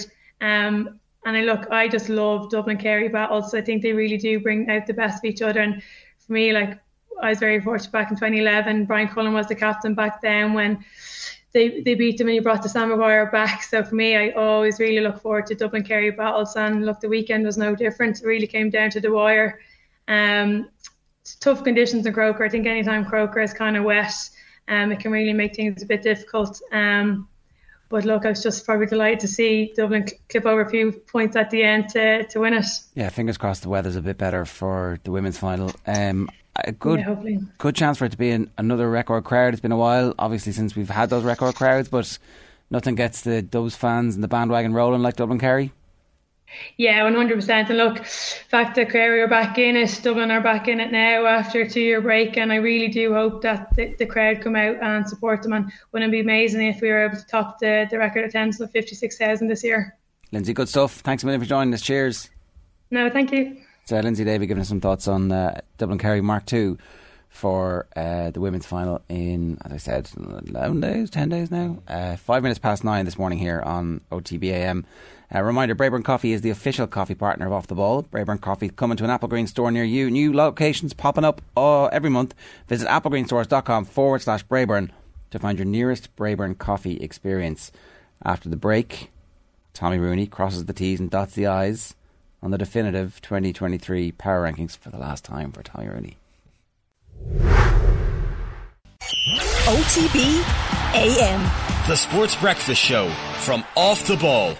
Paddy, can you just describe what we're watching there in the middle of the field? You're going to start crying, aren't you? Yeah.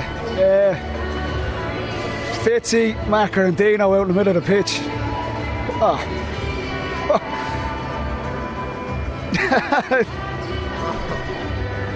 Oh man. Vic Fitzsimons there, lads. Jesus Christ. Clifford is an animal and he's going to have unbelievable days again. Fitzy out there, look, the three boys. And we don't know what the plans are for anyone here. That's way for another day, but all season within Dublin, you just got a sense that the boys are going to make this happen. And you mightn't see all these guys again. We don't know that. They don't owe anyone anything. Look at the guys who were massive. Mannion coming back today. Outstanding 5 points. Cluxton clipping 2 frees. Kerry coming after on the kickouts. He was immaculate again. And Fitzy on Clifford. You didn't fancy it, Jimmy. And to be fair, not many people did, but I know that man. I've known that man for nearly 20 years. I've played him for about 15. He just has a way about him. He was just not going to lose that battle hands down. And some of the moments he puts Clifford under pressure. But I'm looking at those three guys in the middle of the pitch. Who knows if we'll see them all again. But I tell you what, even if we don't, they don't owe anyone anything. But what a special day. And Kerry are a brilliant team. They were great champions. But I just got the feeling all year the Dubs are going to make this happen. And thank God they've done it in the end.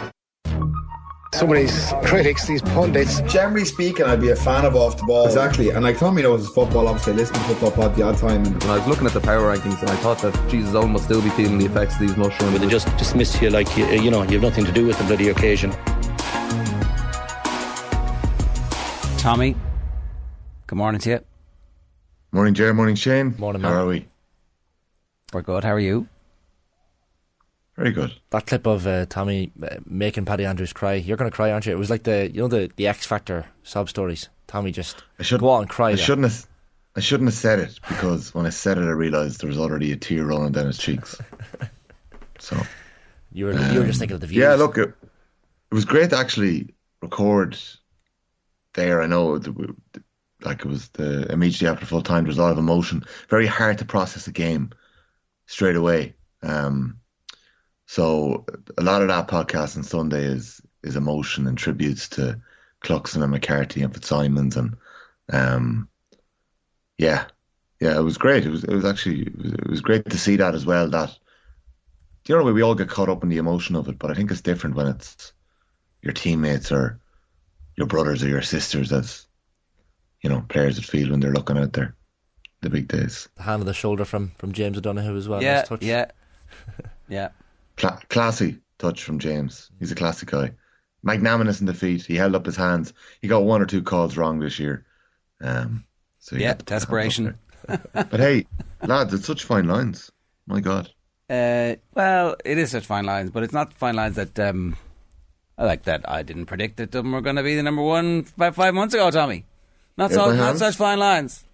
Hands up. Congratulations, Chair. Not too late now. Yeah. Too late now. You got a lot of nerve to say you are my friend. You just want to be on the side that's winning. Mm. That's what Roy Keane was listening to in Saipan, by the way. A little bit of Positively 4th Street from Bob Dylan. Mm. Okay. There were efforts, weren't there, to get Owen Sheehan on with us this morning, to have a formal, I guess, handover, post-mortem on Kerry, but I'll ring him here. Owen's still on the... You're going to ring him? He's unavailable. No. Unavailable for selection. Come here. It was Fitzsimons, Rock, and who was on the pitch there? McCarthy. I only heard Aisling's interview with Dean Rock afterwards, just how close Rock and McCarthy are. Rock was talking about he really did not want to replay. I better kick this, because if there's a replay, my wedding's going to be scotched. His wedding is the week after next, I think. And James McCarthy's going to be his best man. That's how close they are. But then, so I was just looking back, because at the end of Dean Rock, we kind of, you know, he hasn't been in the team this year, but his career, absolutely ludicrous. Like, absolutely sensational. So, he won... Where's the... I've just lost it here. He started his first league match for Dublin in 2015, after which he participated in 63 consecutive league and championship games. Yeah. That's insanity. Yeah, it's remarkable. Yeah. And so there's going to be the sluicing out of the system. Somebody said to me, in all seriousness, in the pub afterwards on Sunday night, who's a massive, who knows everything about Dublin football, those won't even win Leinster next year. I was like, I mean, what? No. Seriously, straight-faced, full celebration. They're not even going to win Leinster next year. This is the end. I like... who knows what's going to happen in the offseason? Like, who could have predicted what happened this year? Like, who could have predicted Mannion and McCaffrey coming back in October?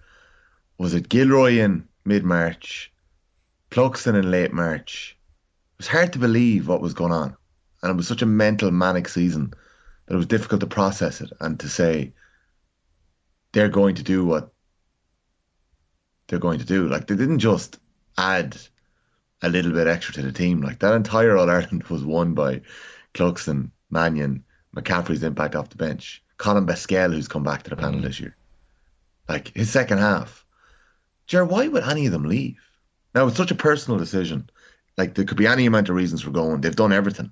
But, like, James McCarthy was going around flaking fellas. That man could do that for another 5 years. Stephen Cluxton was 42. He was kicking 45s and frees from behind. Do you know, like, he got 23 out of 23 kickouts away. 100% accuracy. Yeah. Why would he go? Michael Fitzsimons did a man-marking job on David Clifford and did exceptionally well. He had a very good season all year long. Like, there's no reason that any of them have to go. It just, we don't know what's going to happen in the off-season. We have no idea what's going to happen to the Dubs. But Jack McCaffrey, I felt, said it afterwards in his post-match interview at the banquet with Joanne Cantwell. He said, don't make a mistake here. Like, we didn't come back to add another couple of medals to the pockets of lads that were full of them already. We came back here to show the younger lads how to win in All-Ireland. And by God, have we seen just how good those lads are. And he said the next boys coming through are even better than what we were. That's the point. It's not true, though. They're not better. No, but you're making the point. I hope not. They're not better. If they are better, then we're splitting Dublin in two. Well, three.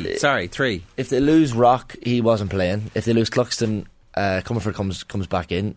Granted, McCarthy would be, and you know, if someone like Brian Fenton were to leave, or one of those lads who are on the level below the 30 kind of. Well, there's the 29, 30 year olds who are. That Fenton, Davy Byrne, that era, there's talk that many of them are considering taking a year out at least. And look, I don't know. I mean, maybe they are, and you can totally understand it. Maybe they do what Brian Howard did, and they travel until January, and they come back. And that's what everybody, like, go now. Get it done. Yeah, even Howard said, with you guys yesterday morning, how surprised he was when he got back at the standards that he walked into. Now, it's difficult to process it, but what does that say about the Dublin of the last 2 years, you know? And, like, I heard Brian Fenton speaking afterwards as well, and the hurt that they felt over those 2 years of falling short. Like, they lost by a point in two All-Ireland semi-finals. Like, the standards couldn't have been that low, you know? No. They could not have been that... They weren't that far away.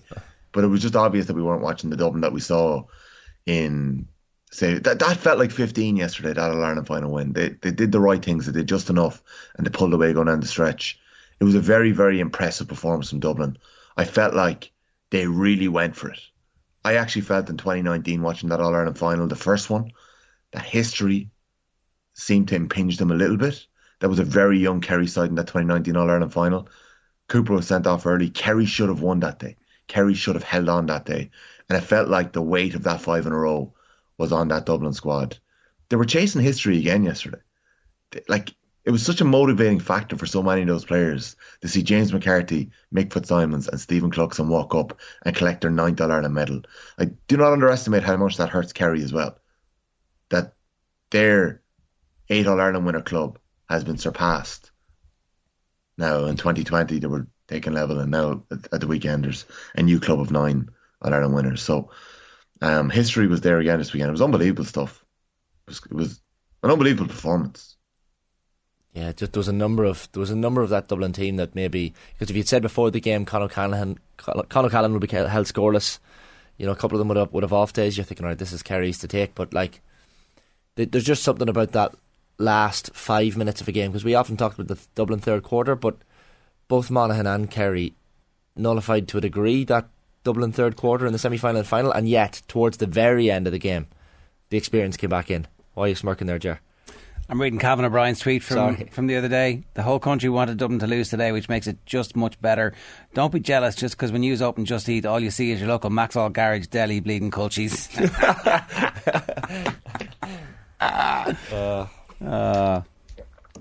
Nothing wrong with the Maxall Garages.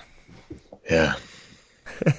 It's great to see them winning, Tommy, isn't it? As a Meath man and Kildare man beside me here as well, you must be both absolutely delighted. I know. Look, yesterday, a Kerry Dublin All Ireland final. All you want is a great game. Like, yeah. Kerry, like, let's not make any bones about it. Kerry have won 38 All Ireland. You can't be as a neutral. Like, you know, as a neutral yesterday, I just wanted to see a great game. We didn't get it, Tommy, did we? It wasn't great, but in the circumstances and with the rain, the tension, the noise. Yeah. Like, Shane, were you in there yesterday? Like, no, I was watching from home, and you got that sense on TV as well. It was tense, like, but it wasn't a great game. Shane, the noise, Jerry. I don't know what, like, a Dublin Kerry All Ireland final. The noise yesterday was something else. It was something else. So one of the things I was thinking about afterwards was that there were no minor fans there from non-competing counties. Like, maybe there have been some times where the minor and the senior game are exactly the same under the old provincial system, and so that might have happened before, but everybody was there to see just that game, and there was certainly periods in the second half where it was like the place is shaking, you know. Yeah, absolutely. Yeah, I was looking, and I actually, obviously it wasn't a great game, a classic, but just that tension, the turnovers, the manic. Like, there was one phase of play, I think the Dublin get a score from it, where McCarthy's going through and he gets turned over. Then they forced the turnover back in the Kerry defence. Mm. But then Kerry went it back and they go on attack. And I actually think they missed the chance, or I think it maybe led to the Clifford Fitzsimons free that gets overturned, which leads to a Paul Mannion equaliser at the far end. Like, it was just absolutely insane. It wasn't that, you know, phases of play where, you know, you keep the ball for 3 minutes and be conservative and you hold it and you go slow. It was teams losing the ball, taking chances and turning over. I think the one big difference yesterday, Kerry's quick transition, don't know how I said it there, Kerry's quick transition can come from kicking the football. And they didn't really kick it yesterday. I think they rattled themselves once or twice. Tom Sullivan played a ball to Paul Ganey and it skidded over the end line. But when the Dubs moved it, they moved it through the hands, and they moved so fast through the hands. And I don't think Kerry were doing that as well as Dublin did. And that they suffered massively from that. Because any time David Clifford shot, it felt like he was shooting from a very difficult angle or under pressure. And one of the things I think he might learn as well, especially against Dublin, when he misses, it's a score. And the noise when he missed, and even if he showed a little bit of frustration, the noise from the Dublin fans, they were giving it. And I think that just sucked the energy out a little bit. So, I don't know, there was one stage, I have to watch it back, but Killian Spillane kicked a brilliant point, and I feel Spillane had another possession. And Spillane should have spun his man. Spillane is just off the bench. He should have backed himself. He should have went for it. Yeah. And he slipped it to Clifford under pressure in the rain, and it just spills out of his hands. Like, there were just moments like that where I just think later on, a Clifford point is worth two there. And I know he probably knew that himself.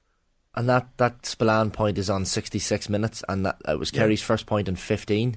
So, like, that period from 51 minutes to 66, Kerry don't score until Spillane pops it over. So their 3-point lead goes to 0. Yeah.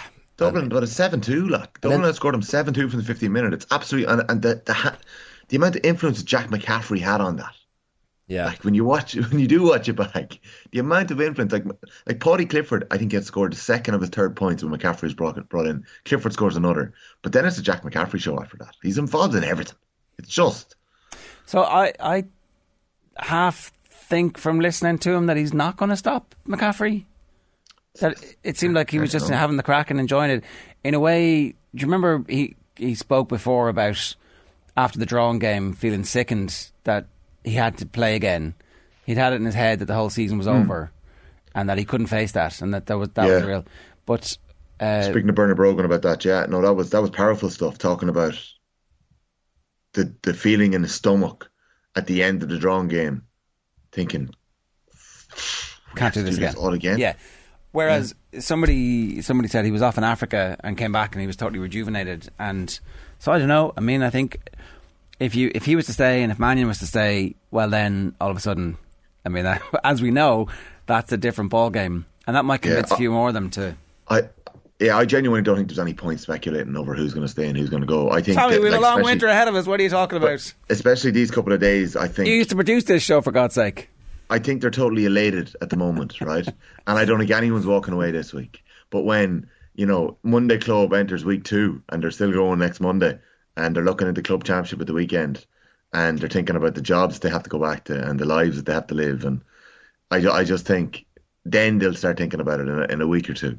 I don't think anyone's thinking about it. I think they're all staying now. They're all going for 10 now.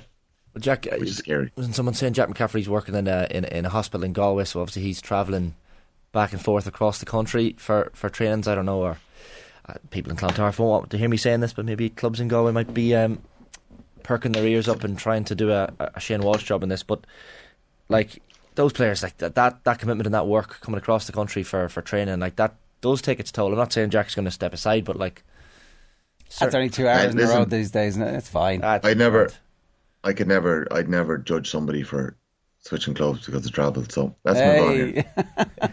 Let's keep going. Wow, it's not easy. 500 kilometre round trips. It's not easy being me. You try. One life, two clubs. You try having a house in Mayo and one in Brussels and one in Dublin. You try it sometime. That's the late, isn't it? So there's no changes to anything, is there? No, there is. Yeah. Okay. We got through this. Yeah, we don't have to do 33 to. I don't want to relitigate Monaghan with Shane here, so let's just go straight to. Yay. If you lose to the eventual winners, do you not go up? Team 33 or nothing, for what it's worth. No, you don't. Our final page for the final time this year: Tyrone are 8, Galway are 7, Armagh are 6, Monaghan are 5, Mayo are 4, Derry are 3, Kerry are 2, and Dublin are 1. Yeah. Swap the top two there. Did you notice that? That's the only change. All year Kerry sitting high in Tommy's power rankings. Isn't that right? No. Galway spent. Sorry, you're right. Galway spent 2 weeks in first. Yeah. Dublin has spent. I think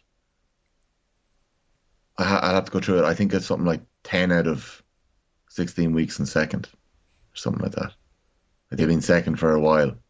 You were the fancy Dans, Tommy. You were the newspaper on the wall in the Dublin dressing room. They're like that. Those. I don't think so. There could have been a quote from James Donoghue hanging up there, but I don't think it was the power rankings, to be honest. Yeah, like Jerry, you called it. I think it was back in April. You called it, and I think it's easy to call it when you're sitting where you were. Whoa! What? But when you've it's easy to be correct, is it? And you were incorrect. When you've got all the pie charts and the stats on the walls here around me, and you're trying to figure out the algorithm.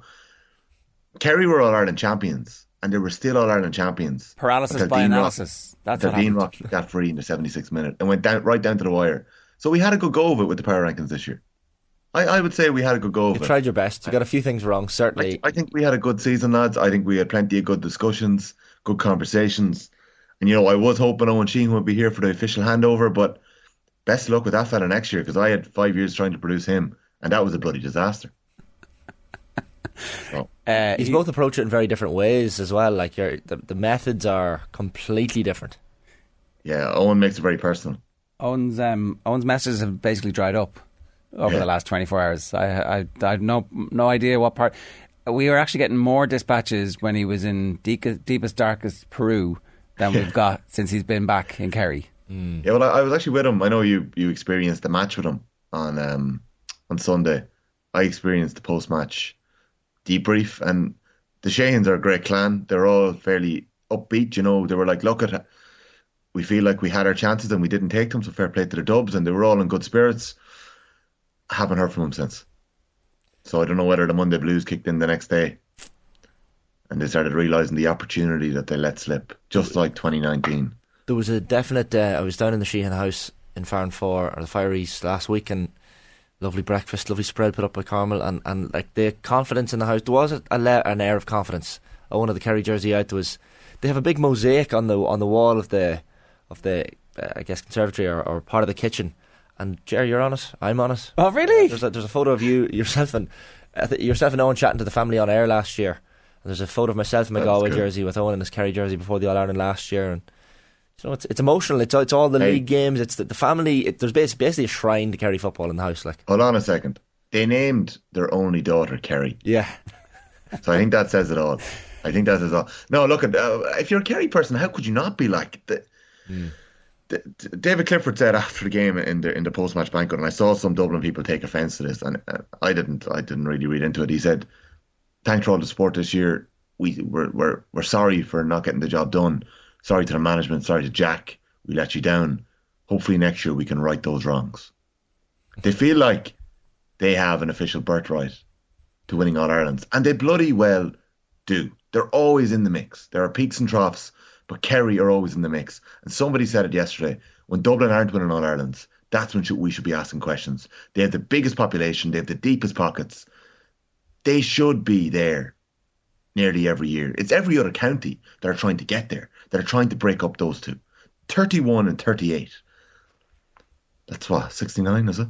It's a lot of All-Ireland titles. Nice. Over the last 140-ish years, is it? My maths are kind of falling short here. It's a lot of All-Ireland titles.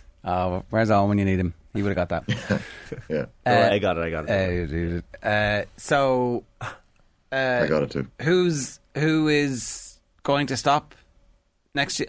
I don't think all the Dubs are coming back. I think, while you're saying no point speculating, certainly there was a last dance bang off a lot of this, and I suspect that when the bodies are sore and the mind clears in 2 weeks' time, they'll be like, my hole is sickened, I can't do this again, I'm finished. I've literally climbed every single mountain that history has built for us. There are no more mountains. There are no more mountains. Henry Shefflin is 10. I'm sorry, I don't actually care. Like, fair play to him. That's incredible. Yeah. My 9 are amazing. And all the 8s. Yeah, and Rena Buckley has 11, so there's always one more to go. Yeah, then there's a bunch of 8s. Like, does Rena Buckley not have 20 between the... Oh, she could actually have way more. Yeah, she's way more. Football titles, she's 11. So look, I don't know, I'd be very surprised, and I wouldn't be terribly surprised if there's like a new management team who come in with like a, and there are a new core of young Dubs who are coming through, and then it's John Small and Paddy Small's team and Collie Pascal and who knows who's left at the end of that.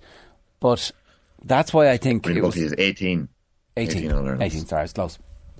I think that's why stopping Kerry this year was hugely important, because Kerry could easily just have got on a roll, and all of a sudden, like, if Kerry had won this and all the Dubs were retiring next year, you'd be like, ooh, Kerry have gone back to back. Michael Foley said it in his Sunday or in his RT montage at the end of the game. This wasn't about stopping 2 in a row for Kerry. This was about stopping 3 in a row in 2024. That was part of it. Like, you know, Kerry went to All Ireland. David Clifford went to. Who's stopping them next year? Nobody. Like, as you said, the lads who came back, the Dubs. Like, imagine the deflation they feel after putting everything into it, getting everything back on track, all the energy, all the emotion, all the secrecy to come back. You know, and then they fall short at the last minute because of a David Clifford scores a wonder score from the Cusick and a wonder score from the Hogan. Like, that easily could have happened yesterday. Yeah. Such fine lines. Imagine Clifford rattled the back of the net with that chance when he went for goal. Do you know, like, it's... Imagine Gavin White, instead of going backwards, used the unbelievable pace he had to burst through. There must have been something wrong with him. There must have been something wrong with Gavin White, because even his chase back afterwards, maybe it just dawned on him when he was looking at the hill that there was a goal happening here. But, like, even his chase back isn't 100%. You know, like... But even then, I'm not sure. Imagine Paul Murphy slid and missed the ball and Shane Ryan saved it. Such fine lines. Or it goes wide. It could easily have gone wide. Such fine lines. And the Dubs grabbed that game by the throat towards the end, and they strangled the life out of it, as they have done in 16 and 17 to Mayo, as they have done so many times throughout the last couple of years. They're an unbelievable team. And as you said, they've climbed every mountain they possibly can. Please just go away now. Yeah, retire. Come here. Who's actually next? Well, like, in your pecking order, I don't think Mayo are there. Don't laugh. To be honest, don't laugh at me. But, like, Porrick Joyce, the continuity of staying on. Like, is Keane O'Neill going to stay? You had a very good conversation with Keane O'Neill. It was great to hear it the last day. If they can keep their team together, if they can continue, there are footballers in Galway. There's plenty more coming through. They're building a group there. They have depth. It all slipped away so quickly this year against Armagh. In the last couple of minutes, they ended up drawn Mayo in the pot, and Mayo caught them in Salt Hill, but Sean Kelly and Damien Comer injured. Their two best footballers not right, and Mayo bet them. Silk not playing as well. Silk wasn't there. Silk was never going to be back this year, but there's Sean McCairns, Kieran Malloy. There's so many good footballers in Galway, and do you know what? The likes of David Clifford and Shane Walsh and Conor Glass need a bloody break. They're probably not going to get it for a while. I hope their clubs don't do well this year. Those lads look spent. towards the end of the All-Ireland Championship. Sean Kelly too. They had such long years last year and they were going into a chaotic, crazy championship. I hope a lot of these players come back refreshed next February or March and we get to see them properly in action, because I do think Galway are going to be the mix. I do think Derry, who's going to be the new manager of Derry? Is Kieran Mina going to stay in there? Is somebody new going to come in? Shane, your good friend Malachy O'Rourke, is he going to be hanging around Derry? I don't know what's going to happen there.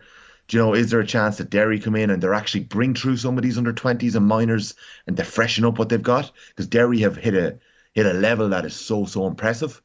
I do think that they can go another level or two. So I think Derry could be in the mix. They could definitely do with a fresh start there. Galway, Derry, Kerry. What's going to happen in Mayo? Kerry are favourites, right? What's going to happen in Mayo? It's going to be interesting. As we sit here today. And let's not forget the fifth-ranked team in the power rankings, Monaghan. Where are they going to be next year, Shane? Tell me, where are Monaghan going to be next year? Well, if they're in the final, they'll be third in the power rankings. That's all I can tell you. No, where are Monaghan going to be next year? I think Finney Corey's first year, as they move on. We'll ask Conor McManus tomorrow in studio. Do you know? Oh, brilliant. Well, I'm looking forward to that. Fantastic. That'll be good. But me, of course, Talton Cup champions next year, is that we had the Galway 98 team getting the centenary celebration, or not centenary, but the commemoration. Greatest day ever for Kildare fans in Croker on Sunday. Well, oh, yay. Yeah. Dublin winning again, hooray. Oh, 98, magic, hey. Before next year's final, that's 1999, 25 years on, Meath. We've got the great Meath team coming on before next year's final. Looking forward to that, Tommy. Do you know what that says to me, Shane? 25 years is a bloody long time for a county like Meath to leave All Ireland's goal. Like, for what they had built for those 20 years. So hopefully isn't it Ashburn, they get a bounce. Isn't it Ashburn GAA club's fault? I'm not talking about that. All right. What's that about? I'm not talking about that, because I will not be allowed back into the county of Meath if I say what I feel. I cannot say what I feel. I cannot hear. I don't even know what you're talking about. Go on. If I speak, I'm in trouble. Go on, give me a hint of what you're talking about. Celebrate it, but I don't know, do it somewhere else. Like, come on. There was word that they didn't even show the Talchin Cup final in the clubhouse. I don't know. I don't want to think about it. I don't want to talk about it. But if Mead can take, and Cavan and Westmeath did it in the All Ireland series. Cavan didn't get the bounce. Mead need to get the bounce, because there are fantastic young footballers coming through in Mead, and they need to continue that upward curve. And they would have got confidence from that performance in Croke Park. They've taken so many whoopings there in big days. So hopefully it is a winter in Mead where they're building on what they have, and there'll be loads of counties like that. Loads of them. Ashburn GAA club was taken over by the locals, who are all wearing their Dublin jerseys, supporting the Dubs. Oh, at the weekend? Yeah. Oh. And there was a rumour, we have yet to stack it up, that perhaps they didn't show the Talchin Cup final in the clubhouse. Maybe it was shown, but maybe it was under-supported. I don't know. But certainly, this is the doublification of South Meath and North Kildare continues apace. Jesus. We will approach Ashburn GAA, of course, for comment. We will. We have to. Yeah. You should. Yeah, go for it. Tommy, you came. Credit union on too when you're at it. You came, you saw, you conquered, certainly Monaghan anyway. We had a bit of crack, lads, to be fair. It was very enjoyable. We had good fun. And thanks to everybody who engaged and abused me all year long. There was plenty of people who I think enjoyed the conversations we had. Got a great shout out in the Indo last week too. Well, you allow the rest of us to get abuse as well, Tommy, because anytime any of us are out and about, we get abuse for the power rankings, even though we have absolutely no say over it. It's your decisions allow us to get abuse. That's fair, Shane. So I apologise for that. Now you have poured petrol on the fire a couple of times this year. I have. Well, you could have fixed it. You know how, but sure. I'm fixing. I'm looking forward to normal service being resumed next year and the power rankings. I know you. Yeah. And then, hey, he deserves it. See you, lads. Thank you. Cheers, Tommy. See you, boys. Bye. Tommy Rooney there, who's dead to us now. It's 9:36. Never to be seen again. Yeah. Right. Don't miss all the action in Rugby Daily today in your OTB podcast network, bringing you everything you need to know about rugby. Get your favourite local restaurants delivered to your door with Deliveroo. Just open up the app, browse some great offers, take your pick, and they'll take care of the rest. Deliveroo, food, we get it. OTB AM. The Sports Breakfast Show from Off The Ball.